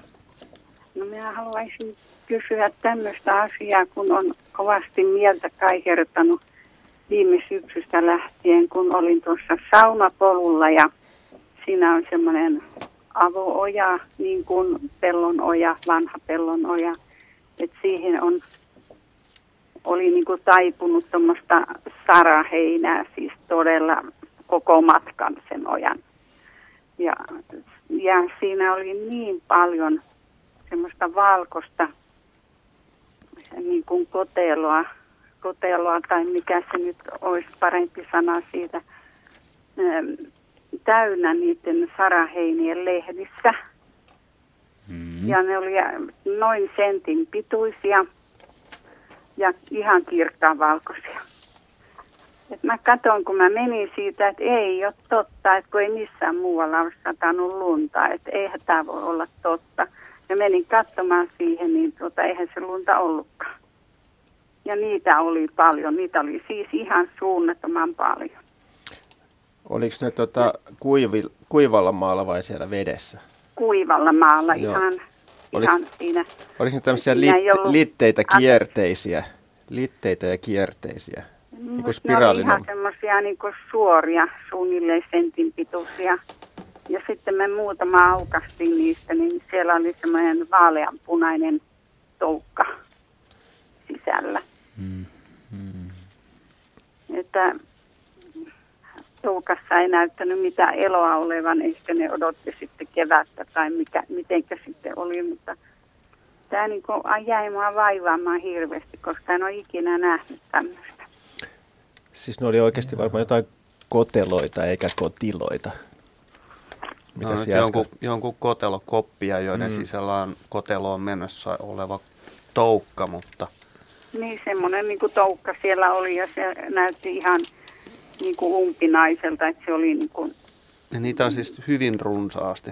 Niitä oli siis todella paljon, kun siitä muutaman matkan päästä todella mä ajattelin, että siinä on lunta satanut, että mistä sitä lunta siellä, Oliko siellä mitään niin kuin vettä siinä pohjalla vai, Ei vai oliko se kuiva ole. se ojan pohja? Ihan kuiva oli, että en nyt sitä muista, että oliko silloin satanut, mutta kyllä se oli, se oli ihan kuivaa maata. Ei siinä yleensäkään ole vettä siinä ojassa. Mikä niiden siis koko ja muoto ihan tarkkaan? Sentti. Sentti. Sentti. Ne oli noin sentin pituisia. Ja aivan peräjälkeen, yksikään ei ollut rinnakkain, ne oli kaikki peräjälkeen aina siinä Saraheinän lehdellä. Siis ne oli siis nimenomaan saroja kareksi. Niin mielestäni ne oli saraheiniä. Joo, okei. Okay. Mulla ei nyt leikkaa, leikkaa, että mikä se voisi olla. Tuossa on periaatteessa paljonkin erilaisia vaihtoehtoja, mutta mm. noin niin kuin pitäisi melkein nähdä, että minkä näköinen se oikeasti on. Että, ja nähdä, minkä näköinen se toukka siellä sisällä on. Mutta, mutta tämän tyyppisiä kotelokoppia tekee muutkin – monet, monet hyönteiset, pistiäiset hyvin tyypillisesti, esimerkiksi loispistiäiset, kun ne tuhoaa jonkun perustaa pistiäistoukan, niin tekee tommosia, mutta toi kuulostaa nyt joltain muulta. Että Otetaan laiskan läksyksi. Mä vähän kyselen pojilta tuolla eläinmuseolla, että Joo. mitä mieleen tulee. Hyvä, viisaammilta. Nyt tuli loukkaus. Paremmilla Okei, tota, tota noin, kuvahan olisi tietysti mielenkiintoinen. Kiitos Lea hyvästä kysymyksestä ja ja visaisesta sellaisesta. Hyvät kuuntelijat, meillä on viisi minuuttia lähetysaikaa jäljellä että toukokuusta luontoiltaa. Ehditään yksi soittaja ottaa ainakin vielä mukaan. Jarmo Tamminen Turusta, hyvää iltaa ja tervetuloa loppumetreille mukaan. No hyvää iltaa. Ja kysymys, kysymys on... Olisi, kysymys olisi tämmöistä, kun olen seurannut tässä pidemmän aikaa jo närhipariskuntaa. No niin. Kuinka kauan tämmöinen pariskunta rakentelee tuota pesää, kun Meillä on tässä semmoinen paikka, että on tuommoinen talon erkkeri, jossa on semmoinen no 8-9 metrin korkeudella tämmöinen kattohirsi, Joo. tai kurkihirsi, miksi sitten sanotaankin, niin tuota, pariskunta kantelee sinne niitä risuja ja aina kun sinne uusi viedään, niin edellinen tulee sieltä alas. Ja sitä on tuossa, mä lähdin ennen pääsiäistä Lappiin ja silloin ne sitä rakenteli ja edelleen sitä rakennetaan ja siellä ei ole se yksi tai kaksi risua aina silloin tällöin siellä hirren päällä näkyy. Ja sitä nyt on tuosta kaksi-kolme kärryllistä ajettu sitten niitä risuja tuosta alhaalta mm. pois. Että onko se vaan harjoittelua vai, vai onko se vaan sinnikkyyttä sitten? No korkeus on, kor, pesäkorkeus on ainakin tyypillinen, mutta en ole koskaan kuullut, että rakenteisiin siis nä, kyllä joo, näri, siis rungon läheisyyteen tuolle korkeudelle puuhun tekee. Joo, näristä on muutamia pönttöpesintöjäkin ja, ja sitten on muutama tämmöinen latopesintä, mutta tota, poikkeuksellista kuitenkin ja erikoista. Joo, se, se, on, se on siis liukas paikka, on... että se ei tahdo saada, ne ei, ne ei vaan pysy siinä. Ei, se on, on tuommoinen kuitenkin 200 millinen hirsi, minkä päällä se on, mutta se on semmoinen hiukan käsitelty. Niin kuin nämä nykyiset, Niin. Ei ole käsiveistetty, vaan Ei vaan käsitelty. Juuri näin. Sitä, Kä- sitä ei, tarkoitan. ei, Joo, maalattu hirsi. Juuri näin. No niin. Veikkaisin, että siinä on nuori pari, suht kokematon nuori pari, jolla homma ei oikein vaan etene. Ei ole hanskassa. Ei ole hanskassa ja pe- pesäpaikka on, on erikoinen. Ei, ei ihan tavaton, mutta kyllä, kyllä aika erikoinen. Että ei, ei Siinä- näitä monta, niin- ja mä en ole minäkin ikinä itse nä- päässyt näkemään tämmöistä, tämmöistä Joo, sisäpesintää. mä seurasin tätä samaa Joo. episodia viime keväänä. Että. Joo. Ai, se on ollut, Sinnikäs, mutta Ne on tyhmä. tosi sinnikkäitä. Joo. Ja Jaska sanoo jopa tyhmiä, mä en sanoisi, mutta No, no, sinnikkyys tyhmyyttä, mutta, mutta on se. Ja, ja Kuinka tässä tuossa- tapauksessa? kun tulosta ei synny, siis silloin se on. Tä- Tässä on tullut tämä kysymys, kuinka kauan linnun pesän rakentaminen kestää lajista Tässä riippuen. Että, et, loputtomiin. Et, niin, tässä tapauksessa kestää tosi pitkään, mutta siis jos ottaa jonkun muun lajin esimerkiksi, siis no, nopein rastaan pesä voi syntyä vuorokaudessa, Juu. kun edellinen on tuhoutunut. Se on todella Joo. nopea se rakennussysteemi. Joo. Närhestä en osaa sanoa, että jos olisi oikein ammattimainen närhipariskunta, jotka tietää, miten hommat tehdään. Näin ja- varmaan on ja, ja, ty, ammattinärhiä. ja tyy, tyytyisi tämmöiseen niin kuin heiko, heikompi rakenteeseen pesään, niin montaksi päivää muutama Niin, päivä. sitten menee ei se välttämättä heikko rakenteinen ole siinä vaiheessa, kun se risukasa kohoaa 9 metriä kurki hirteen asti, jolloin se rupeaa pysyä kasassa. Näin mäkin ajattelin, että sillä risumäärällä olisi kyllä monta pesää rakentanut, jos ne olisi saanut pysymään siellä ylhäällä. Mutta tota, ja sitten mä kattelin tuossa illalla vaan, kun toisella puolella taloa, sitten mä olen talvella sitonut tuommoisen kauralyhteen et, pihlajaan ja sinne oli jäänyt sitten tämmöinen narunretku, joka oli jo rispaantunut, niin se närhi koitti sitä kovin sitä narua sieltä pihlajasta irti. Mä ajattelin, että noinkohan tuossa sitä funtsi, että jos tolla saisi sidottua. A- Auttakaa vähän, pankaa sinne pari naulaa tai tehkää vähän kehikkoa. että Kyllä että noin noin ahkera pitää palkita, eikö pidä?